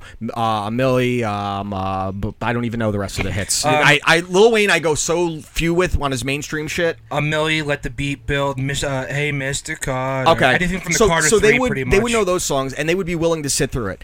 A Lil Wayne fan group is not going to be willing to sit through Blink one eighty-two or any other rock band. Um, it's just, it's just the fact of the matter that that demographic and that people that listen to mostly rap are not going to branch out outside of rap more often than not. Yep. The Blink one eighty-two fans are willing. You signed up to tour with Blink one eighty-two on the twenty-year anniversary of their most popular, critically acclaimed, and successful album of all time, and you're surprised that more people are there to see Blink one eighty-two. Get the fuck over yourself. Nah, what I about agree. The one hundred fifty to two hundred, probably five hundred some odd fans that were there to see you? You say fuck them because they got lawn seats and they couldn't be in the front fucking row? Everyone's there to see Blink one eighty-two. Of course they bought the seats up close. Mm. Everyone that wanted to see you was like, let's just go see Lil Wayne. We'll bounce after Blink after he's done, and they bought cheap seats. Get the fuck over yourself. I'm glad he didn't quit the tour, but that rubs me like. Like, what is that? No, I, what I, is I, that? No, it, it is it is a little silly. Um, it's just one of those things where it's when the, the tour was announced initially, a lot of people were like, "What like, the fuck?" Really is going on? Interesting. Well, especially when they did a "What's My Age Again," a Millie like. Cross if, I, if I were song, if I was Mark was, and like, Travis, I would tell them get the fuck off the tour. Like I, this I is supposed to be too. fun, dude. Well, like, I mean, I mean, even if I'm Matt Skiba, I would say the same thing. I know, like he's still the new guy around there. You know what I mean? But at the same time, like, it, what did you expect was going to happen? Yeah. You know what I mean, like Lil Wayne, as I hate to say, it's kind of turned into a joke at this point. Of course he has. He, then, like, and that's what a great M C. Well, his old mixtapes were phenomenal. I mean, uh-huh. You got to think going back to he was with Juvenile and shit. Like, uh, on, dude, he was on Back That Ass Up, dude, which was ninety-eight, ninety-nine. Uh, Lil Wayne, Lil Wayne is is responsible for Nicki Minaj and Drake. We yeah, him yeah. For that, no matter what you, your thoughts. I on gotta I, uh, have him apologize to me for Drake, but Nicki does her thing. Whatever. Uh, speaking listen, of, speaking I, of Nicki, I, I say what you want. I, t- I have a lot of respect I for Drake because listen, he constantly stays relevant. I, I respect his hustle, business keeps, savvy and his hustle. Shit out, man. I, I hate him, but I do respect what he's done for himself. Um, so I have no complaints. I think I think we're supposed to do the thing. What is this? No, no, at the bottom. Yeah, but he's he said he's gonna. Are we supposed to be calling him on Skype? I, I, I think so. Okay, yeah. Hold on. Let so me see. Try that now. Do you have Skype on your phone? I do. Not. I, I think I have it on mine. I do not, and plus also my um my your my, speakers my fucked. Speakers are fucked. I think I have Skype on here. So let's I, I see. Tried, Keep talking. I did, Give, I, let me see the name again. Uh, so here, I actually tried really hard. I was I was gonna upgrade to the iPhone X S or whatever because my phone is just officially shot. There's no reason for me to even keep keeping it, but uh. I recently had my identity stolen, so that was fun. And I don't know which on, one's him. On top of all that, um, when I tried to pay for the early upgrade for my phone, uh, my bank shut my card off. So if if that was a sign from God for me not to get the new iPhone, I don't know what is. You know what I mean? Yeah. So it's one of those so things. What, what, like, I couldn't your identity do it. Got stolen? Um, everything. So um, everything, dude. Um, everyone. Someone opened up. I think it was two credit cards in my name. Um, and charged a good hefty amount of money. Oh, I think I found him. They yeah. they ended up. Um, I had to call like the credit bureau. I had to do all this crazy stuff, and it was just really really annoying. So now, are we calling him right now? I think so. I'm trying to get spe- speakerphone working.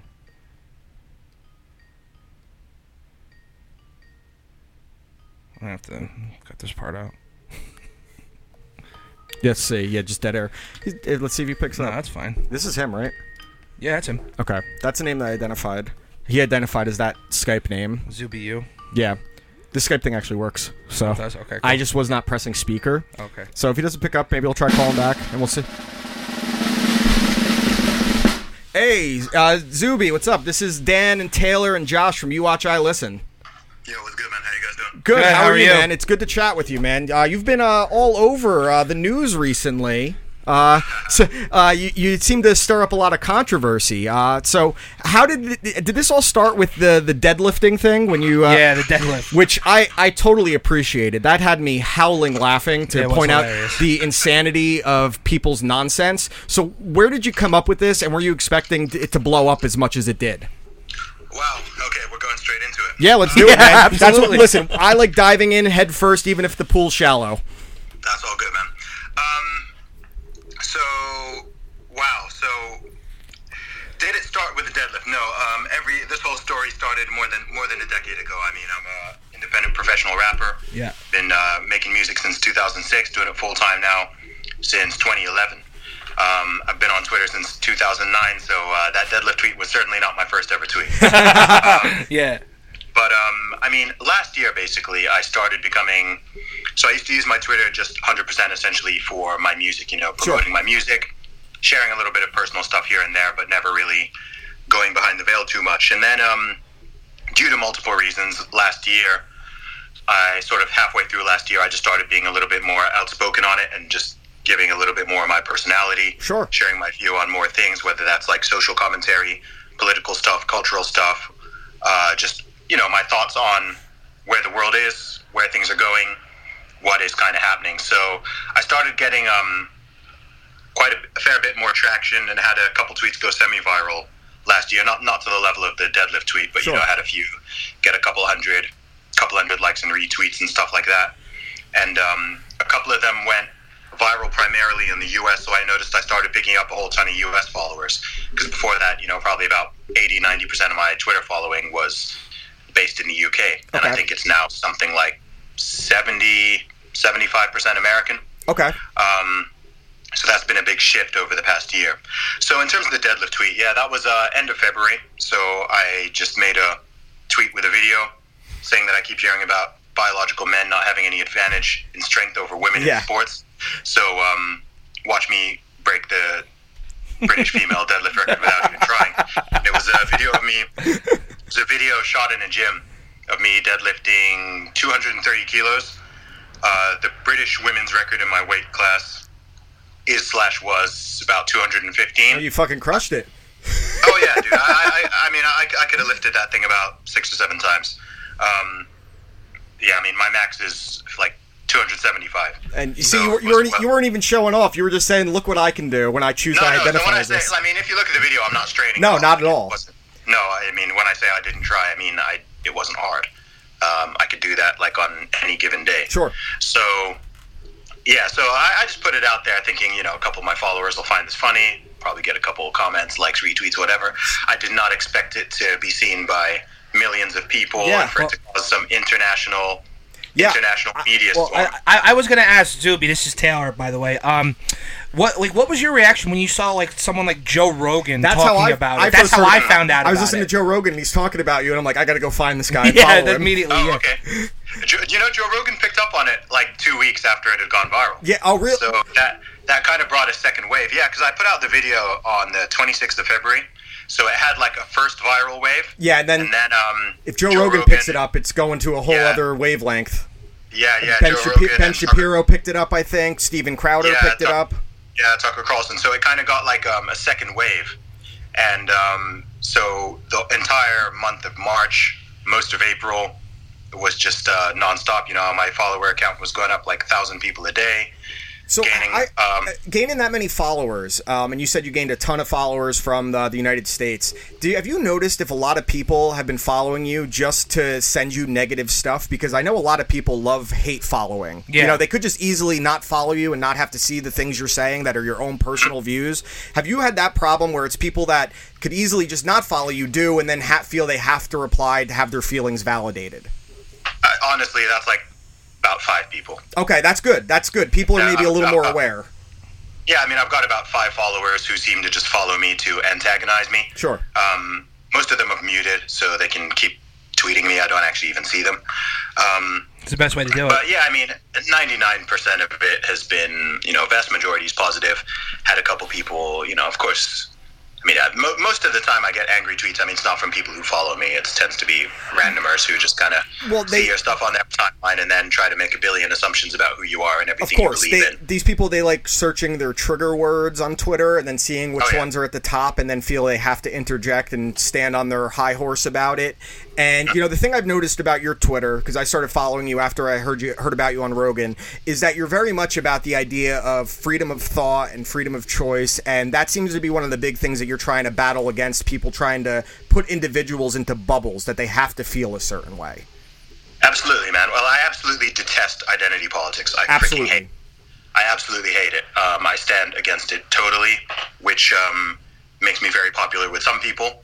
And not so popular with a yeah, lot of others. Lot of yeah, I mean, I get a lot of pushback with identitarian types who think that we should keep judging people based on their race, gender, sexuality, and skin color, funnily enough. And awkwardly, that's um, in the past few years been primarily coming from the political left, if we're yes, being honest. Absolutely. So, um, yeah, so my following, I've got like a very large conservative and libertarian following. Yeah. Due to my stance on some of these things, which is... You know, which is which is cool. I mean, it's it's also, to me, the whole thing's just very ironic when you've Absolutely. got all these people who are talking about, you know, we want we want diversity and, and let we people love live, let we people to, be themselves. And, yeah, but that's the but absolute. No, you know, they're they're saying one thing and then behaving in a completely different. behaving in a completely different well, manner. And you uh, got you got labeled, of course, when you made that video. Uh, the biggest label people put on you is that you were being transphobic. And I didn't take it as that even remotely. You were pointing out the insanity of how people feel that, you know, you can identify as anything and everyone has to respect it. I didn't come you take you as being hateful or anything. If people don't like it, they don't have to. But at no point did you come off as slightest bit as what is called transphobic. I mean, I, I took it a little bit as like a not not like a joke, but I've almost like satire. It was almost. satire. It was commentary. You know what I mean? It was social like, commentary. It was just, yeah, exactly. That's how I took yeah, it. Yeah, it's satire. I mean, it's using people's own logic against them. Yeah, absolutely. Which is a very frustrating thing for people who are ideologues. So, because they couldn't even criticize me because I can just spin every single argument against them. If they say, hey, you're not really a woman, I can say, hey, how dare you? I identify as a woman. Sure. And I- you're now, you're now being a bigot and transphobe by not accepting me as a woman. I yeah. mean, you've been te- you've been telling us all these years that anyone who, you know, identifies as a woman is a woman. So you can't then go, oh wait, but hang on, no, I don't like this. So you're not really a woman, and it's like, no, you can't.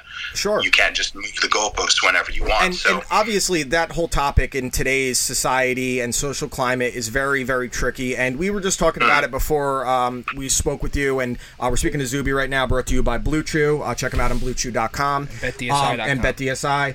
Um, the the big thing is like I, I when I was following you after all this, you never once said anything remotely hateful, and it being such a a topic, I don't understand how people are seeing that unless that's what they're seeking out, to find the slightest sliver of something that might be in comedic poor taste, which is what comedy is supposed to do anyway, and then you get labeled as something, and now I'm sure these people that took that as that assume all the other negative tropes that are put on the right are being put on you in a lot of ways.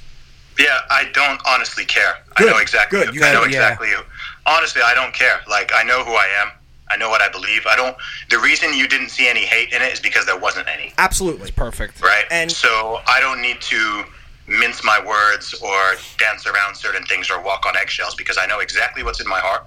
Anybody who knows me, my family, my friends, thousands of my followers, my fans, anybody who's met me knows that there is no hate in my heart. I don't hate any. I, I, I, there are certain ideas that I hate. Sure. But I don't hate any individuals. I absolutely don't hate any groups.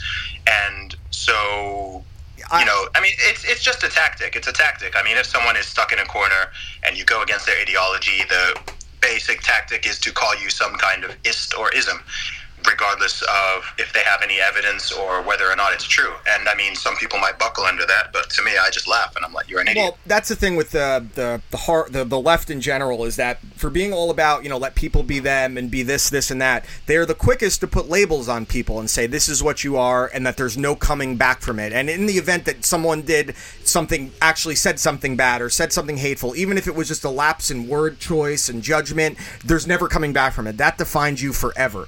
And that's, to me, is unforgivable in our society, because we're supposed to be about second chances and people learning from their mistakes. And if you don't allow people to change and learn and grow, you're going to be stuck in the same spot that you started on forever. Yeah, well, I mean, in that worldview, there's no form of redemption. There's Correct. No redemption. There's no salvation. You make one mistake and you're out of the club. That's why they keep eating themselves. I mean, oh yeah, I I'm, mean, I'm, I'm glad I'm not. I'm glad I'm not some kind of modern left winger or progressive, because you've got to constantly walk around eggshells around those people. Yeah, I mean, well, I mean, there's there's one, there's a story that made the news. I just caught it late last night, um, and this might go up your alley of uh, this thought process. Uh, Scarlett Johansson. I don't know if you saw this story already, but she um, talked about how she feels as an actress or an actor, you should be able to play almost any type of role. And she's had some casting controversy because she was in Ghost in a Shell, uh, which was a Japanese film, and she and now at the left wing is just attacking her, saying that she's uh, showing her white privilege, this, this, and that. And I freak out when people get mad about casting decisions in fake movies and shows. I'm like, just don't watch it. It's there's obviously the ones that are heavy-handed when they're clearly like when they did that Ghostbusters reboot. But now Scarlett Johansson, yeah, that's yeah, right. what I mean, like the Ghostbusters reboot, and you're just fitting these things in there. But now Scarlett Johansson saying, as actors, it's our job to play people or not. I mean, the amount of uh, Americans that have played British people, British people have played Americans, that's never a conversation. And British people are better actors than yeah, Americans. Well, nowadays, yeah. um, and it's, to me, I'm like, and she's someone that has mostly portray- uh, portrayed herself as very left-leaning, and now she's being labeled as a bigot and showing her white privilege. Well, it's so you, lazy. You, you, they can't, they can't win. I mean, I've, I, I, I joke, I, I tweeted something the other day that, like, I can't get canceled because I don't hang out with people who are capable of canceling me, and nobody and nobody who already likes me and supports me would would would cancel me for some frivolous, stupid reason. So I'm glad that I haven't tried to. I mean, firstly, that's not my beliefs to begin with, but I'm not in any sort of like this new form of progressivism. I'll put that in inverted commas because it's really not. But this whole identity politics thing and just trying to demonize people, throw people under the bus. Yeah, uh, cast people out as that. I mean, it's cultish. It's well, very cultish. They're constantly like, uh, they're, they're constantly looking for the monster under their bed. And yeah. it gives them a it gives them a purpose and a reason.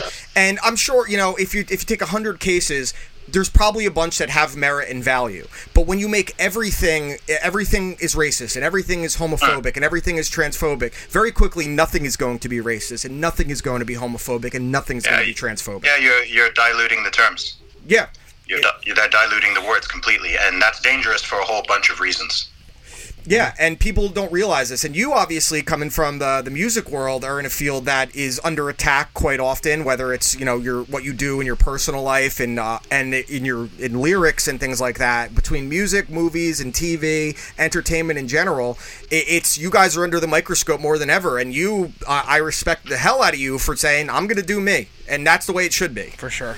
Yeah, dude, that's. That's been my M O since day one. I'm not owned by anybody. I do my own thing. Everyone's always been like, "Oh, dude, why didn't you get signed to a label? Why didn't you do?" I'm like, "Dude, like." Why? So they can tell was, me that my was, favorite song isn't good enough for a record, uh, and, and then they can take was, a cut from your sales. Before it was cool to be independent, man. Right. I was saying, and then they, and then the label could take a cut of all your sales and stuff like that. So but it, I guess that was a question I wanted to ask, because I know you you've been in the hip hop game or been in music since two thousand six, like you mentioned. Um, what what what got you into uh like wanting to be a rapper? Like like who were your early influences, and like what convinced you to put out your first and, record? And when did you Which realize is, you had talent for it? Exactly. Gotcha. So I've been a hip-hop fan since I was about maybe twelve years old. So I used to listen to a lot of hip-hop. I was in boarding school in the U K, but I was still living in Saudi Arabia. And both with my friends in the U K and in, back in Saudi, you know, we used to listen to a lot of Dre, Eminem, Snoop, Nas, Jay-Z. Sure. Uh, later on, you know, yeah. the, fifty, the, fifty Cent, the pillars. Dipset, all that. Exactly. So, um, Ooh, so I've been a hip hop. I've been a hip hop fan for a while, and then I I went to university. I studied at Oxford. I was a computer science student there, and when I was in my first year of university, I started writing just uh, out of boredom. I wrote my very first lyric when I was just uh, traveling through an airport and got stuck on a long layover, and I picked up writing very quickly. Like the very first lyric I wrote, I mean, it wasn't it wasn't bad. I mean, I can go back and listen to some of the first songs I made, and yeah, compared to how what my music sounds like now, it's not You've amazing, matured. But it's still yeah, yeah, it's matured a lot, it's developed a lot, but it's not bad. I mean, I, I released my first album after I'd been rapping for about ten months. Wow, so that was commercial. Yeah. That was Commercial Underground, right? That's right, man. You've done your research. Yeah, Commercial Underground. So I've been rapping for less than a year when I put that out. Um, So I realized I had a knack for it and a talent relatively early. Um, and I did some live shows and gigs and stuff like that here and there. And then once I realized people were happy to, once I released the first album and I realized, oh, I could actually sell it and people were buying it and supporting it, I realized, oh, this is maybe something I can do for a little bit more of a hobby. So I kept on doing it. I kept on pushing, started traveling around, pushing my music out a little bit more as, as I still do. And, um, yeah, you know, I built, built my own little audience organically, and that's continued to grow. I mean, most of the fans, most of my uh, U K fans, I mean, have at least have met me in real life at some point, whether that was at a gig or just out promoting my C Ds in right. one of the various cities. I mean, I've been all over the U K. I've put in a stupid amount of legwork. That's one thing that I think a lot of people who are new to me now don't realize how much groundwork and legwork has gone into everything everything prior to this. Yeah, right. You perfected um, the hustle, man. You you, sure. bu- you busted your ass well, from the, the ground up. Well, I, I wa- absolutely. Yeah, I, I wanted to ask too, because one one of the one of the biggest underground artists, uh, independent artists in hip hop today and still going is Tech Nine. So did oh, yeah. you, so so did you did you take a lot of influence from what Tech Nine was doing? Like just the same thing. Like I'm just gonna do what I do because Tech Nine is a very out there kind of guy. You know what I mean? So like no matter what's gonna happen, I'm just gonna do what I do, and whoever likes me will eventually get me to where I gotta be. And I feel like that that's kind of was that was that like your whole mentality when you decided fuck the label, I'm not doing that? Yeah, I mean, I got into Tech Nine maybe it was it was after I started rapping. I I think I discovered discovered inverted commas. Yeah. I started listening to Tech Nine probably around two thousand eight, two thousand nine. Right. Um, prior to that, I hadn't really heard much of his music. I I'd, I'd heard of him, but um, the imagery, especially of like his first album, kind of actually switched me off. Right, I thought it was a little bit. Um, it was a little you know, out there. At, yeah, yeah, it was a little bit sort of like devilish looking. So yeah. I kind of took that at face value and didn't really listen to it properly. I mean, Tech Nine and Jay-Z are my two favorite rappers now. I mean, I had the op- opportunity to open up for Tech Nine. I've met him. That's um, awesome, man. You know, he, yeah, yeah, you know, he's he's really cool. He's so humble, very down to earth. Um, when I met him, it was his birthday actually, so we got him like a. a birthday cookie from Millie's Cookies with it with the strange with the strange music logo on it. Nice. And um, really appreciated that. He did a drop for my Zubstep E P. So if you listen to my song "Get Him," he does like a shout out to me oh, at the beginning awesome. Of the track. Yeah, man. So, so um, so yeah, I mean, I, I love what Tech Nine does, both musically and business wise. It shows what is possible as an independent artist. You yeah. know, if you stick to your guns, play it smart, and I mean, focus on the fans. Everything well, comes down to focusing well, on the people. I was gonna say, I mean, even I mean, I, I listen to a lot of like uh, p- punk rock, metal music too, and it's a new thing now where a lot of bands are turning, or a lot of bands or a lot of artists are turning themselves into L L Cs, right?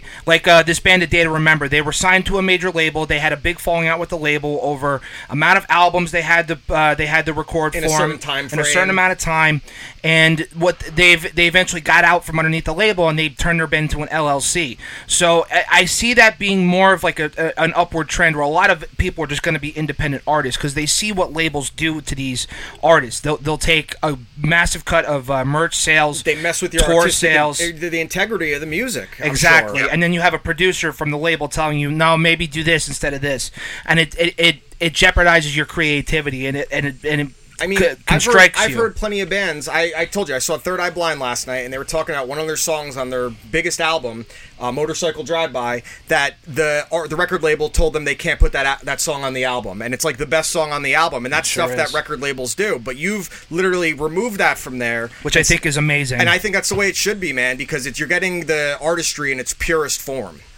Yeah, absolutely, man. Um, I mean, it wasn't necessarily like a huge ideological thing when I started out. It was just like, okay, well, I mean, at the beginning, I had this plan. Okay, I'll put out this album, and then I'll I'll try to shop it. You know, back in two thousand six, it was still more of a bit, I mean, the music industry has changed very quickly in a yeah, relatively yeah. short time. So it was still having the idea of having a demo and shopping a demo around and trying to get signed to a label and whatever. Mixtape. And then, streaming wasn't exactly. even that thought yet. Yeah, no, not Apple Music, Spotify weren't even no, ideas. No, no, they didn't exist, no. But then I, I realized quickly, you know, I mean, I'd seen people out on the street, um, you know, stop selling their C Ds. I'd bought C Ds on the street before. So I thought, you know what, let me just take it to the street level and go out there, travel around to all these different cities in the U K and just talk to people, play them my music, and see how many I can sell. I mean, I've sold over twenty-five thousand albums out of a backpack. That's awesome, and, man. Yeah, so like when I say I've sold twenty-five thousand albums, I mean I physically myself. That's crazy, man. That's a sold them. You, you know, should you should have charged a shipping and handling fee for that. Yeah, man. I mean that, that hustle is is harder to do now because the way people consume music has obviously changed. So that's a big challenge yeah. for artists such as myself. So I'm currently in a stage where I'm trying to readjust my own sort of business model and look at the future and see, okay, how can I build up something that's really strong and sustainable, um, given the tools that are currently at my disposal and the way people are consuming music, the way people are discovering music, and everything even beyond the music. That's why I started my podcast. I released my fitness book, everything like that. I want to kind of... You're a true entre- you're, you're a true entrepreneur. I am, yeah, and I want to add more pillars to the Zuby brand because there's a lot of stuff that... There's a lot that goes on in there that the world can appreciate. So some people follow me and like me primarily because they like my views and my outlook and the way that I think and the way that I express things and whatnot. Um, and that's cool. Other people, it's one hundred percent purely the music. Some people, it's more the fitness stuff. Some people, it's it's a combination of all of them. But to me, all of that is just Zuby. Sometimes I've had people say, oh, you know, you should just, just focus on this one thing. Or just it's like, you know, I focused on one thing for a decade. You know, you and, sound, you sound uh, the, the way you just described that, you sound a lot like Joe Rogan because he's a stand-up comedian. A lot of people knew him from Fear Factor. They knew him from doing U F C commentary and then the podcast, obviously. Uh, it, it's very similar, man. And I, I, I imagine that, in, especially, I think anyone that started a podcast in the last five years has looked at Joe Rogan and been like, that's how I want to do it. I also think it's a, yeah. it says a lot, too. You want to be multifaceted in a lot of different things. Like as much as, mu- as much as you love your hip-hop, your hip-hop does not define you. It's a part of who you are. Your you podcast is a part of who you are, and I think that speaks volumes. Now, I did want to ask, um, now, your last album came out in twenty sixteen. It was called Seven, correct? No, my last album came out this year. Oh, this year. Okay, I, I wasn't aware. Oh, Perseverance no, came it. out this year. Or yeah. I thought that was a greatest. I thought that was like a greatest hits almost. It it is, but it's also got seven brand new songs. Oh, cool. So okay, awesome. I classify it as an album. Okay, but then you actually answered my question because um, I was going to ask if you had anything else in the works, but it already dropped. So it sounds first, like he's got awesome. a lot of shit in the works. I was going to say, man, it's one of those things where it's like, you know, busy hands are happy hands, and I think that's a, that's a testament to the character that you are and what you do, and I think it speaks volumes to your fans. Well, I mean, just the fact that you're always looking to evolve. While so many people, whether it's in music or any entertainment form, they're kind of fine with status quo, like, oh, this got me here, I'm going to stick with this. And we, how many people have we seen that come up in their... You get famous from a viral video, and then you're doing terrible reality T V shows, and everyone forgets about you're on, you. You're on, you're on Doctor Drew. Yeah, you're yeah, you're on Celebrity Fit Club or yeah. Celebrity Rehab. You're trying to do all these different things and dip your toes into all these different pools to show that you aren't just rap, you aren't just a podcast, you aren't just uh, social views. And to me, that is one of the coolest things you could possibly do because anyone that ever wants to call you stupid or ignorant because of your views, you could just say, "Hey, look at this. What have you done besides send out tweets about things you're angry about?" Yeah, right. I can just show them my degree. Uh, yeah, exactly. That's exactly from, from Oxford. Oxford, buddy. Well, don't don't worry. If one of them show if one of them shows you their uh, human genders degree, they'll be like, "Look at me." From one of, like from Oxford, one of the most prestigious schools in the world.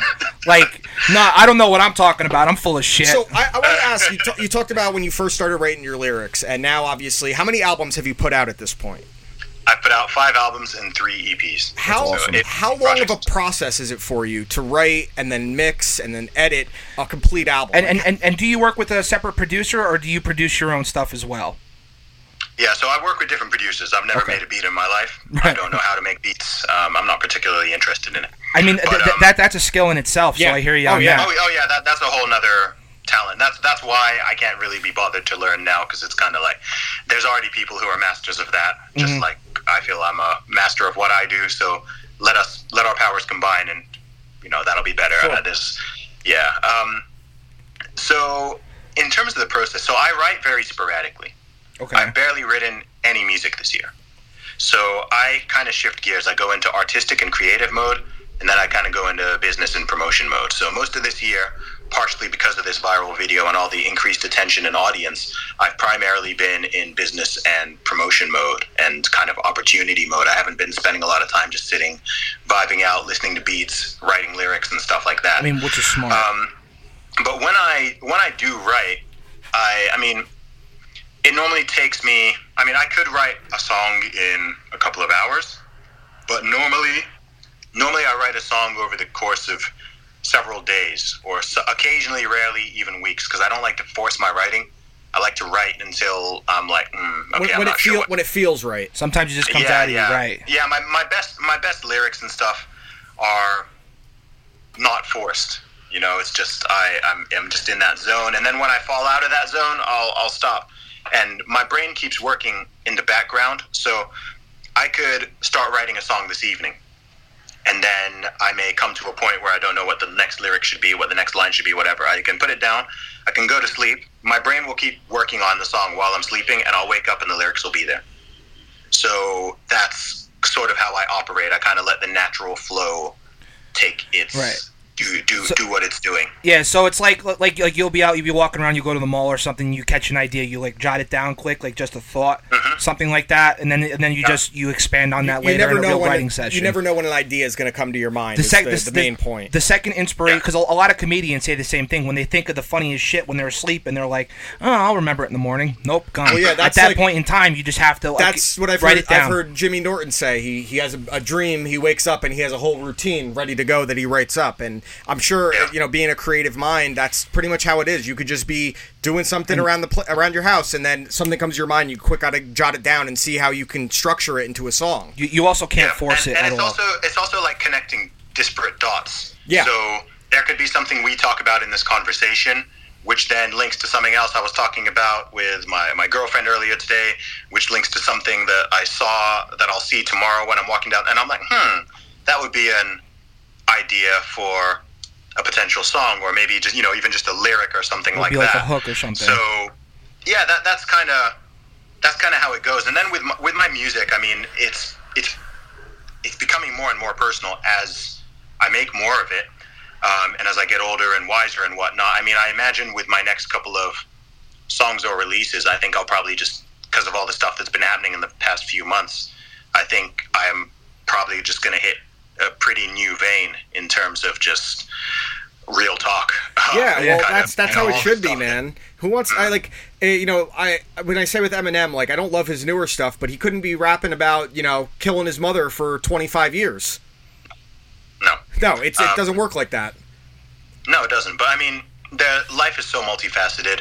So I mean, with me, after I put out a project, I like to just live life for a while. I'm not. That's why I don't kind of constantly just. Tour. You get artists. You get artists, especially rappers. You know, just churn out music, bang, bang, bang. You know, just constantly churning out sure. music. But with me, like, I could technically do that, but it'll get kind of samey, and I'll start rapping about nothing because I need the ammunition to rap about. I need to go and live my life, travel to a few different countries. I'm going out to the States later on this year. I'm sure when I go out there, that'll just inspire my brain in a whole new way, and I'll just have, you know, just new ideas. Yeah. Um, I mean, and so I like to just live my life for a while, experience different things, and then it's like, okay, cool. Now it's time for this next E P or album or whatever. I've got a whole new perspective. I've experienced new things. I've thought about things that, you know, I've been thinking about things this year that I was not thinking about any previous year of my life. And obviously I've had this newfound, I've kind of struck a certain nerve and chord with tens, if not hundreds of thousands of people on some level. with some of the stuff that I've said, and you know, that viral tweet. I mean, I I have viral tweets every couple of weeks. So yeah, I mean, I enough. see I see it come up, and um, I wanted to ask you about that. So, did you see okay. a big uptick uptick in uh, sales or uh, streaming numbers after that video went viral? Yeah, pretty significant. Pretty significant. I was going to say. Mean, uh, sold a lot of merchandise, gained a lot of followers on all platforms. Um, definitely had more streams, more people buying buying my music, buying my T-shirts and stuff like that. And that that's continued. You know, some of that's those awesome. are lots of those people are genuine fans now. Right. Um, so so that's good. I mean, like I said, I I, I mean, if I'd uh, if I'd kind of known it would it would be like that, then in hindsight, I'm just thinking there's certain things that I would have done a little bit differently, but um, I think I I think I capitalized on it and kept the fire burning pretty well. Yeah. And a lot of that's just based on the foundation that I had already laid. Absolutely. I mean, if that, if that video had gone viral very early in my career before I'd really kind of done anything or laid any groundwork, then, you know, people go viral all the time. But, you know, you can see tweets going viral every single day. Sure. But the person who tweeted it is not particularly interesting, so yeah. you don't follow you don't follow them, you don't consume their content. That's... Loads of people. You know, I one of the most common comments I get on my uh, YouTube videos or over the past couple months was, came for the deadlift, stayed for the music. yeah, yeah, yeah. You know, so so people obviously see that, and then, oh, this guy's a rapper. Oh, he's got a podcast. Oh, he's got videos. Oh, he's actually interesting. They start pulling back so, the layers of you pretty much. Exactly, exactly. So, so a lot of people came. That's what initially drew them in, but then they stuck around because they were like, oh, okay, cool. This guy's actually, this guy's actually got an interesting perspective and an interesting Hell personality. Yeah. So, and he's not afraid to put himself out there. Now, you said you're coming uh, stateside. Are you coming over for anything in particular? Um, I've got some couple big podcasts lined up. You going to be on Rogan? Uh, I hope so. I, he's, he's he's said yes. Uh, we so. Gotta, so you're telling us we got to have people start tweeting to him and Young Jamie. Get Zuby on. Get yeah, Zuby on. We'll do it. Yeah, I, if if I can't lock down if I can't lock down a date in the next couple of weeks, then I'll get the. Um, I'll mobilize the army. Yeah, no, but, I mean, um, we're, we we got your back, and I, if you ever do any concerts out in New York, New Jersey, you bet your ass will be there. Yeah, that'll be awesome, fun. Man. I that'll appreciate that, bro. I mean, I wanted to do some shows this time around, but because of the um, actually because of the whole work visa thing. Yeah, so yeah. I thought I thought with the um, there's something called the ESTA, which you can travel to the U S from the U K for three months without a visa, and. It's weird. It's it's weird. It's worded weirdly because you can travel for both leisure and business, but you can't do paid work there. Oh, I got you. Okay, so, that makes sense. It's almost so like it's almost like an unpaid like, internship. So yeah, almost. So is, yeah, so it's like I can go there to do business stuff, like going and doing interviews and podcasts. That's like a business trip technically. Gotcha. But I, it's a, they're a little bit weird about doing like. A tour and paid shows that that kind of requires a different. All right, so I got process. I got I got a couple more questions for you. We won't keep you too much longer. The first one being, um, are you going to be breaking any? Are you going to be breaking any more weightlifting records anytime soon? um, well, I already took the, the deadlift and the squ- and the bench press, right? So so you got to find a challenger then. Uh, Someone's got to top you. I got you. Yeah, I mean, there's, there's plenty of people who can top me, but they happen to be my they happen to be men. Yeah, so. Exactly. All right, so the other questions, we ask this to every guest we have on the show. Um, podcast called You Watch, I Listen, based in movies and music. Uh, the first one being, what is your favorite movie?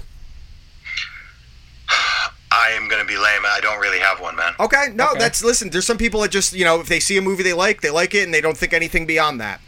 Um, and the other one, this might be even a tougher one because I'm talking to, you know, an actual very successful musician, an artist, uh, your favorite artist and favorite album by that artist. I know you said Jay-Z is among your yeah. favorites. Jay-Z and Tech Nine are my two favorites. Um, with Jay-Z, my favorite albums are, I'm going to give you three. Okay. Reasonable Doubt, yep. The Blueprint, and The Black Album. Oh, okay. the Black, yep. I love The Black Album. Fantastic. Um, with Tech Nine, I would say... Um, All Sixes and Sevens. Okay. Is probably my favorite Tech Nine album. You know, you mentioned the Black Album, and I've brought this up to Taylor a few times. They did that, um, the mix of the Jay-Z's Black Album and the Beatles' White Album, the Gray Album. Mm-hmm. That is album, yeah. ph- that is phenomenal. So good. All right, yeah, yeah, so be- before we let you go, is there anything you want to promote or plug? Yeah, sure thing. So anybody listening, you can follow me online at Zuby Music. That's Z U B Y Music. I'm on Facebook, Twitter, YouTube, and Instagram. Definitely follow me on Twitter because that's the most fun. I um, you can check out my merchandise at team zuby dot com, and you can also get my new ebook there, which is a fitness ebook to help you build muscle, burn fat, and create your best everybody. It's called Strong Advice. You can get that on my website as well, team zuby dot com. Right. I do also have a podcast on everything, which is Real Talk with Zuby. Awesome, man. Awesome. So, uh, we really appreciate you spending some, some time with us, and we hope that uh, you know, you're out here in Jersey, New York sometime. We get to meet up. one hundred percent, man. All right, man. You have a great day. All right. All right, thank you for, so much, you man. Too, guys. Later. Take care, yeah. And that was Zuby, that was, brought uh, to you by Blue Chew and bet D S I dot com. Thank you very much to our that sponsors. That was uh, fantastic. I really appreciated dude, his honesty. He's a great and dude, man. Anyone wants to say anything bad about that guy, about dumb, uh, funny-ass tweets, go to hell. Dude, he really is a funny guy. So now, uh, since we're kind of still in the realm of music, and we were before Zuby, uh, we called Zuby, we were talking about the Lil Wayne quitting the Blink one eighty-two tour. Um, there was another show that happened last night, July sixteenth, out in L A Um, okay. I had mentioned it earlier, a couple episodes earlier in the show. I said I was going to go, but I just it just didn't work yes, out that way. Yes, and that was none other than The, the Ghost, Ghost Inside. Inside. The Ghost Inside played their first comeback show. I saw some of the videos. In five years after their horrific bus accident. And when I tell you, it was really just a special moment, even through... I'm getting goosebumps just thinking about it. Watching them perform live on video again, especially after the horrific... just how bad it yeah, was in general. Yeah. Most people would be lucky to even be, come back from that and go lead a normal life, let alone be a, a, a, a band again. And the outpouring of support from specifically Epitaph Records and the fans in general, me, I... The Ghost Inside have helped me get through some really trying times, especially with their last two records. The one I gave you, Dear yep, Youth, yep. and the one before that, Get What You Give, are really just inspirational pieces of art that a lot of people just sometimes don't understand what they're trying to say. And um, just watching those videos, you could just feel the energy, feel the love and appreciation the fans have for that band. It's really unparalleled, and it's nothing I've seen in a very long yeah. time. I'm bummed I couldn't make it to L A. It's just one of those things that just didn't work out. But, man... It, They said it's a one it's a one time only show. They haven't announced any new music. They got any it. Tour. I mean, after the reception, I mean, that thing was all over Facebook Dude, and Twitter last night. Everywhere. The first time Alt Press reports something correct and not dumb. And isn't I, it sad I, when a company like Alt Press, who used to be so good, dude, it's like for every twenty articles they release, you get two good ones. Dude, really good ones. Like uh, it's like Rolling Stone. They release thirty shit ones, and every so often you Rolling, get a good yo, one. Sometimes Rolling Stone will put some like really good, which is sad out. Considering when they came out and how fucking cool they Dude, were. How cool Even going was. Through like the early two thousands, they were fucking. Cool, yeah. But no, um, that's. But, I wanted to bring up something that's very similar. Please, um, that's. Uh, but uh, real quick before go, you say ahead, that, I did, I did just want to say, listen, congratulations to the boys in the Ghost Inside. Yes. You've come back from absolute tragedy, major perseverance. To, to even play a show is a miracle in itself. I'm so happy you guys are back, even if it's a one-time off show and you guys never record music again. I'm getting a little emotional talking about it because you've helped me so. They've helped me so much if you in cry, my personal life. That's not happening. Play the Tony Soprano. But, Jeff, but, what's, but what's happening is, truthfully, I'm so happy they even. Got back on stage and play and play and play the show again. That's you're not funny, no. Josh. And um, just, hey, I'm doing what I'm told over here. That's good. Oh, you by him? Great. That's yeah, awesome. I'm not Jump pers- off a bridge. I'm not the person. The tree doesn't fall far from the If it wasn't funny, God damn it. But no, I'm. I'm My I'm name very- is Clarence. No, I get what you're I, saying, I'm man. I, I watched some of the videos, and it was uh, very powerful and emotional, and it's really cool to see when a band can come back after all these years, after something so tragic, and something that would derail a lot of lesser bands, and to see that the fan support was stronger than ever. Dude. Uh, to know that that, and that tells you that the feelings you have have resonated with thousands, if not millions of it, people. It, it speaks volumes to the band, what they stand for, and how they've always been that band. Yep. They, they've been a band for the people, and I absolutely... I'm, for the people. People by the people that shall not perish from yes. this earth. But like I said, if they never release music again, if they never play a show again, they got this. They have a heartfelt thank you from farewell. a true blue from a true fan and a farewell to the fans. They've done they've done right by us. It's about time we do right by them. And also, again, shout out to Epitaph Records from day one of the bus accident. Every single piece of merch they've done, fundraisers, every single thing they've donated to the medical bills of the Ghost Inside. So you don't see that a lot yeah, with, yeah. with with record labels. So. Congratulations, fellas. If this is your last show, you went out with a bang, and I'm so happy for you guys. Seriously. Yep. And uh, something in a similar vein that happened this week that I um, definitely it touched me and it made me uh, where? It made me uh, everywhere. Show me on the water bottle where it touched you. The whole um, take the cap off first. Mine's always open. Um, so this was yeah, you can't even do the bottle cap challenge with your hands. um, so the Angels had their first home game since the untimely death of pitcher Tyler Skaggs uh, on Friday night. And uh, they had Tyler Skaggs' mother throw out the opening pitch. They all wore his number, number forty-five, uh, and his uh, mother threw out the opening pitch. and uh, they threw a combined team no-hitter, which is uh, pretty sensational. How poetic is baseball? And uh, there's some even more crazy, crazy symmetry to it. So his birthday was the next day, mm-hmm. his actual birthday. They all wore, wore number forty-five. um, Mike Trout that night hit a four forty-five foot uh, homer. So pretty crazy, right? It gets even weirder. They scored seven runs in the first, mm-hmm. thirteen runs total. His birthday was July thirteenth. Yeah, and wow. then uh, the the image of all them taking off their jerseys on the mound Put and putting it there. Yeah. I mean, a win alone, that would have happened, but the fact that it was a no-hitter. Um, I'm going to use a corny pun here, but there was an angel in the outfield. It's, uh, it's corny as boo, a bee, but Chippa.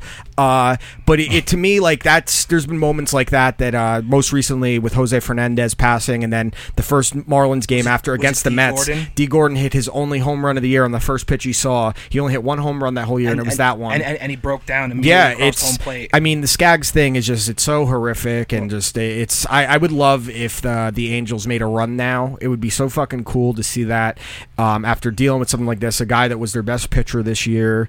Um, and just the way that happened, his mom throwing the opening pitch, getting a combine. I mean, a team no hitter doesn't mean as much as a pitcher doing it, but it's still a fucking no hitter. No hitter, correct? And it's it's just really really cool, and it it's why baseball I, to me transcends other sports because I agree with this, you. Th- these weird things that can happen. Um, there was the guy on the the uh, the A's uh, last year who went on uh, bereavement after his mother passed away from breast cancer, and his first game back, he hits a home run. Like I think only in baseball. I mean, you get it in football too, like Brett Favre the Monday Brett night F- game after. His dad that, died. That's legendary. Yeah, legendary. Had a career game, but in baseball, just that you have that moment on the field where all of them are taking off their, their jerseys, and I think ba- baseball fans are more respectful than. It's not that saying other sports are disrespectful, but baseball fans have a deeper appreciation for the nuances to the game. Like yeah. they will applaud. Like Derek Jeter got a going away ovation at Fenway Park, and, play, and, and Mo Mariano Rivera did, well, and was, Yankees fans would do the same things for the best. Well, they did it for Poppy. They, they did it for David Ortiz. Yeah, It's, that was a big it's one. one of these things. I think at the end of the day, through rivalries and everything, baseball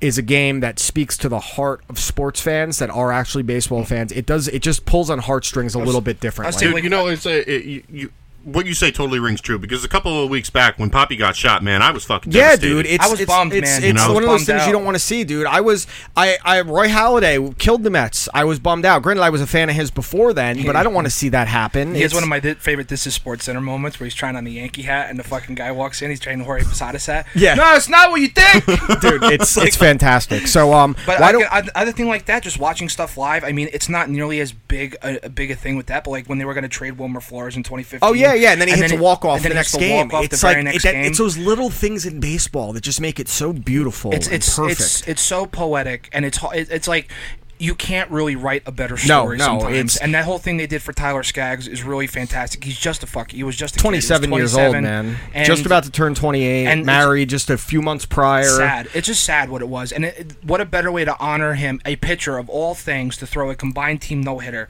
After and, his mom throws out the opening pitch, the right opening before pitch. His birthday. The numbers, the way they add up, it's so strange, it's man. Weird. The seven, the thirteen. It's just, it was really, it, I'm getting goosebumps talking about it now, man. Yeah. When I was telling the landlord about it the next morning, uh, my buddy texted me, he's like, are you watching the Angels game? And I quick put it on just to see that. And dude, when they did uh, the Jose Fernandez thing, I teared up at that, man. It's that hard. stuff that stuff gets to me when you do stuff like that. And that one stinks. Here's another one. He was just the, a, the, the Mike Piazza home run after nine eleven, the first nine eleven sporting event. That well, how can you script that the go ahead home well, run against a division rival? I was gonna say too. All of them then, wearing F D N Y hats and, and then shit. One of my favorite moments in all of sports, and take politics out of it, but in the the, the Subway Series, the Mets versus the Yankees. Just having George Bush walk out oh, to, yeah, the, to yeah. the mound. No, at, that was at, the World Series. That was the Diamondbacks Yankees. Oh, the Diamond, yeah, Diamondbacks. Sorry. Yeah, he threw just, out and a strike. A at, fucking strike down Yankee, the middle. At Yankee Stadium. They watched me hit this there, drive. In the, mi- in, in the middle of all the chaos that was happening in that time frame and all the terrorism and all that stuff, he took, I mean, granted, it was a silly, but he took a big chance. Well, Bush did nine eleven. But he also stands up and he just he just does a thumbs up. Yeah, that it was, it was killer, most, man. It's, it's such a great moment. It united New York. Baseball united New York at that point. Really did. Yankees fans were rooting for the Mets that night. Mm-hmm. Mets fans were a lot of Mets fans were rooting for the Yankees that World Series or, just because the only thing I didn't like is they said New York needs it. I'm like, all right, they've had a lot of World Series, or or, e- or even when um when uh, when we killed Osama bin Laden. Oh, in the and, Mets and Phillies game, and it, it was during stops. An E S P N Sunday night game, mm-hmm. and the whole crowd, you don't know what's going on. They're just standing up cheering, and then the ticker on E S P N goes by. I was watching that live, man. I was I like, remember that. Whole, and then they all started singing uh, the Star Spangled Banner in the uh, the crowd. Um, speaking of, I know, I know I just made a terrible joke saying Bush did nine eleven. So I. before that, I mentioned one of my favorite Bush quotes when he was being hounded by the media playing golf. nine eleven or whatever. No, let me explain. So there's this, vi- this video of Bush where he's being hounded by the media at a golf course, and he goes, "All right, now watch this drive," and he just hits the golf ball. Some a friend of mine made a GIF where it's that, and then when he hits it, it's the plane going into oh, the tower. No. Oh, I was like, that's terrible. That's terrible. All right, so why don't we do our hot takes? Um, and then we got to do a little shoot the shit. Okay. Since uh, Dan's going away soon, uh, hopefully yeah. for good. Bye, Dan. Um, bye, Dan. Bye, see you later. Bye, Dan. Um, so, uh, who wants to go first? Uh, Josh? No. Um. Okay, I'll go hold first. On, uh, yeah, you go first because I, re- I have something to you say, but to I, articulate forgot, I forgot what it is. Okay, so um, I, I had a couple things written down, but the one I do want to focus on was uh, specifically the uh, N B A free agency. Sure. So, or, or even the N B A offseason. So there was a big trade. I actually kind of alluded to it on accident last week when we were talking to Kenyatta and yeah. uh, Spooner. Um, I thought Russ was out of O K C, and I also thought that Chris Paul was out of Houston. Didn't think it would work out the way it did, that they would get traded for each other. Um, now, the funny thing is that Chris Paul is more, more than likely out at probably going O K C. To Miami. Miami depends on who wants. Well, he's going to get bought out. He'd be a great fit in Miami, especially now with Jimmy Butler there. It's going to make a lot of sense because now Jimmy Butler can just shoot. Uh huh. So he's good, and he's a great facilitator, and he can score if he needs to. Um, with all these teams now coming together in the West, so now you got Paul George and Kawhi in L A. Well, LeBron Clippers, and Anthony Davis, and now Boogie Cousins is there too. Boogie so now, Cousins. So, so now they're reunited for when they. The play Jazz the ain't bad. The Jazz retooled really well. The Jazz are nice. The you, Warriors. Dude, people are sleeping on the Warriors still. I don't think they're going to be as good, but like Steph is a fucking awesome player. You st- listen, you still got Clay, Steph, and Draymond Green. I'm, You're going to be okay. I mean, Clay, he'll be coming back later in the well, season, especially but, they got D'Angelo Russell. Yeah, dude. So like, it's going to be fine. They're going to be. Um, the yeah. other thing too. I mean, you still got Denver with Jokic, who's going to be an animal. They were the one seed this this past the, the, year. The Denver Nuggets are a great team. Um, I, I, I my hot take is even with the addition of Russell Westbrook, the Houston Rockets will. Oh, not I think make, they got. I think they got worse. I think they will not make the playoffs. That's how I think. That's how I think. Yeah, bad I, they are. I don't think that's, and that's crazy. How overrated I think James Harden is. I will. Tr- I will take that to my grave. Um, I think as a pure scorer, sure. Yeah, but as an overall player, no. I, I agree completely. Listen, and you're talking he, two guys that need dude, the ball in their hands he, to do he anything. Was, he was averaging what? He was averaging like over forty-five, fifty yep. points for like two weeks straight. You know what the Rockets' win-loss record was during that whole time? He was setting unprecedented scoring. Uh, scoring records. Like, what? They won four games in two weeks, and he averaged fifty points a game. Well, he what? plays no defense. He plays no defense. Not to mention, holds the ball. Dude, he plays he, pure. He just tries to play I S O shoot. I can't, dude. It's just I just I. He's don't, fun to watch when he's on, dude. I don't like his game. I, do, I I'm not I'm not saying he's a bad person. That's not what I'm saying. I'm saying as a player, I don't. I think he's one of the most wildly overrated well, players. Well, he's a, what, ever. I, don't, I I think when you're talking to like actual basketball fans. I think he's overrated by like E S P N. I think actual basketball fans realize that he is a one, tr- a very good one-trick pony. Yes, it's like good. He's like Mark McGuire or Adam Dunn. Like he's going to hit home run, strikeout, or walk. He's yeah. going to hit a three, or he's going to miss, miss every single time. For That's sure. pretty much what it is.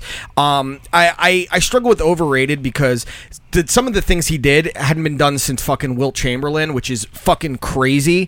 But I do agree that based on like the E S P N narrative, yes, he's overrated. And I do agree that the Ro- the Rockets got worse because now you're talking two guys that need the ball in their hands. Russell Westbrook, who isn't a good shooter, he's a great scorer. He's he hit forty-two percent. He, he hit forty-two percent from the field when last year the league average was like fifty-four. Dude, I'll tell you what though, Russ has over James Harden. Russ is clutch. When oh he yeah, has Russ to be. Is he's clutch. clutch. He's he's the best finisher in the league. Yes, absolutely. He he's one of the most explosive players in the league, but he is already starting to deteriorate because his game is based on explosion and he's on the wrong side of thirty. Yep. You're talking, and who I feel really bad in this, for in this whole situation is Chris Paul because he's a guy that has never. Never made headlines for the wrong reason.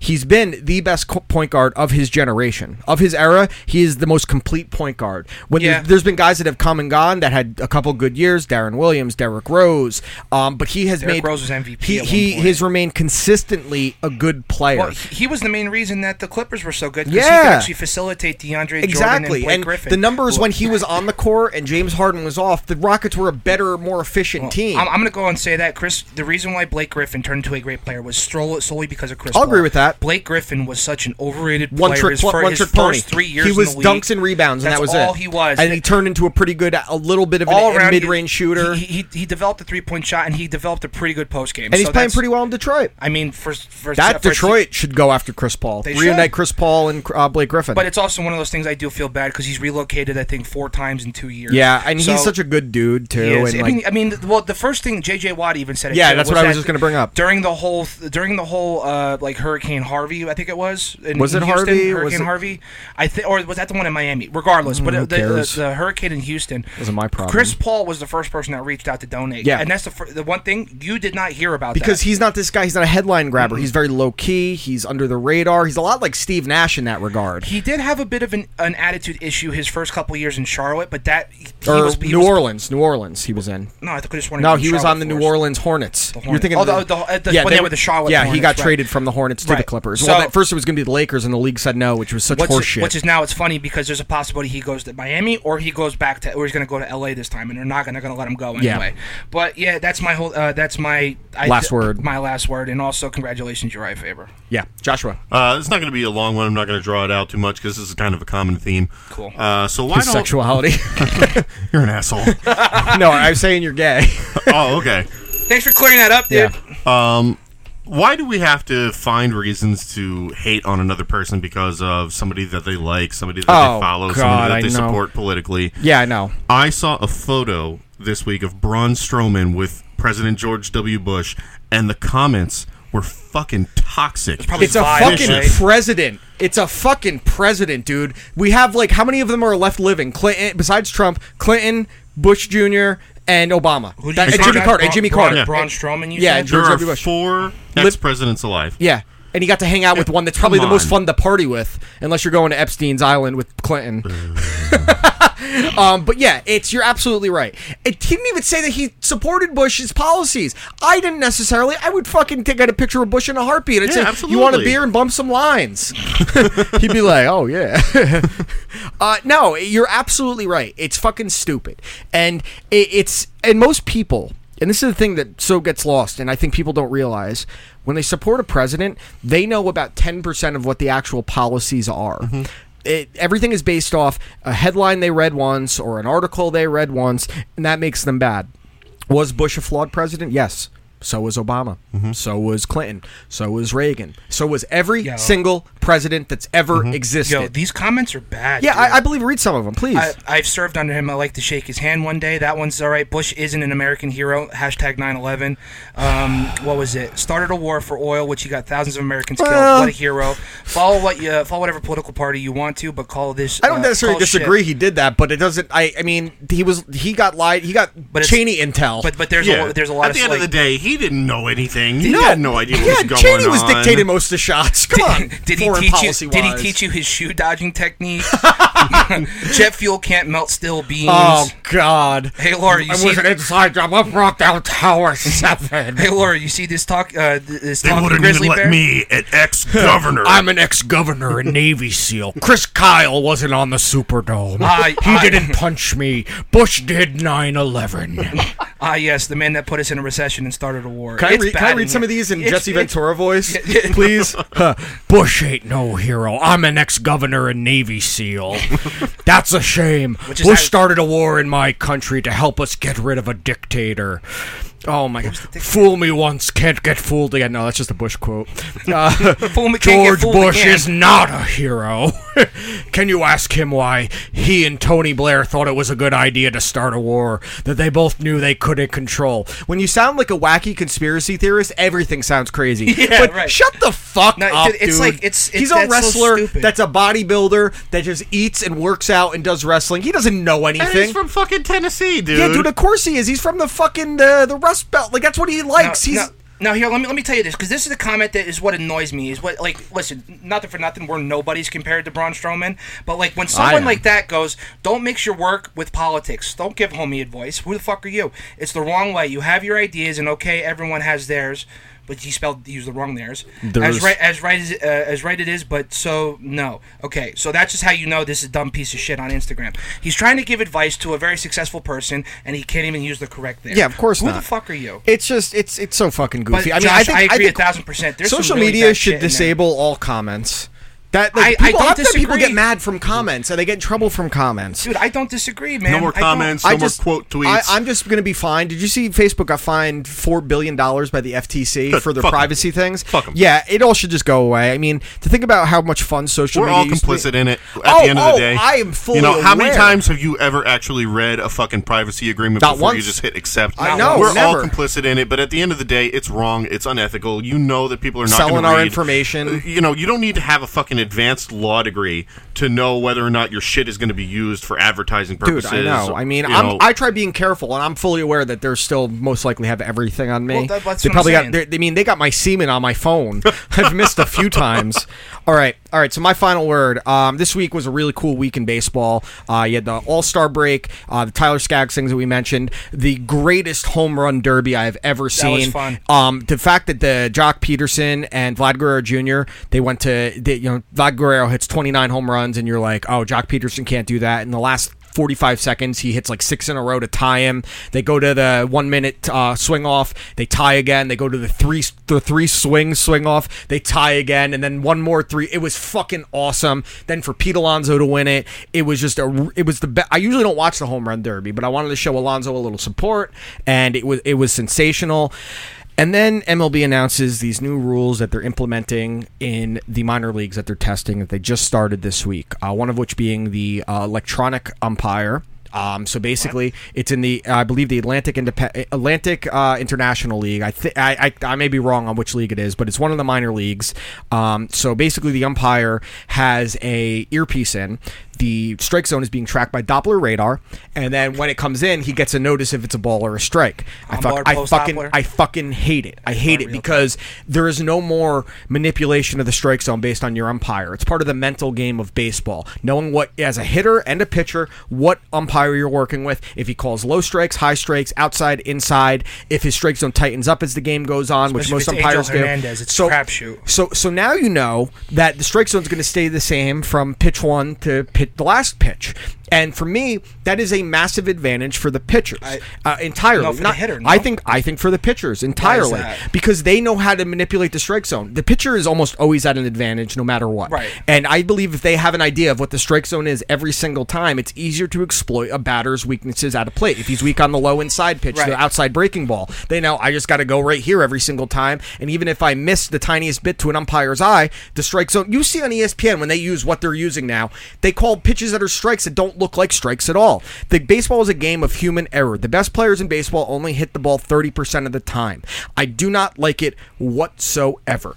I might be fine with it if it goes to extra innings to speed up the game, if that's how you want to implement it. There's been aspects that I've I've adapted to. The replay, I'm still not a big fan of, but it's there.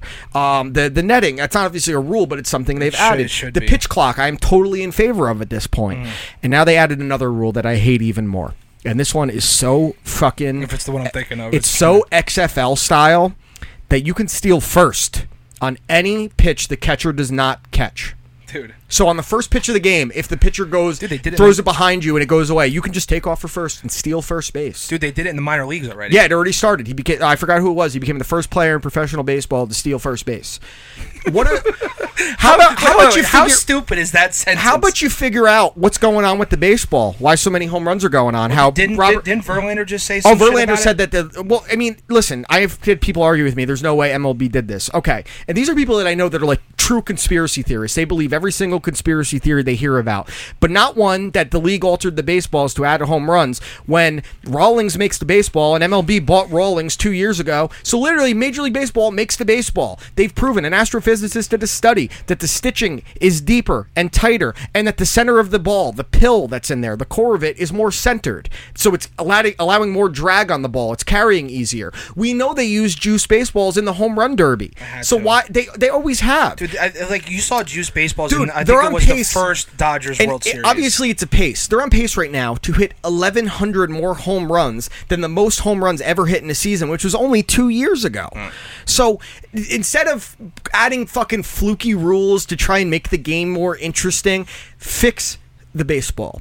Home runs do not lead to better attendance. More offense does. You've added home runs. You've taken away batting average and on-base percentage. You've added strikeouts. Stop making fucking oh, stealing first. What the fuck That's, is this? It's so silly to me. What like, is this? That's like a fun beer league rule. Yeah, it really I have is. no problem with that if you're playing like in a beer league. But in Major League Baseball, no. If that was the case, Rickey Henderson would have had a thousand more stolen bases. Easy. All right. So this was episode sixty-one of You Watch, I Listen. Special thanks to Zuby uh, for calling in. Great conversation with him. To our great sponsors at Blue Chew, BetDSI, and our buddies at Lobo Sound and, and Shots for Likes Podcast. Shots for Likes Podcast. Uh, we will see you guys next week. Later. Later.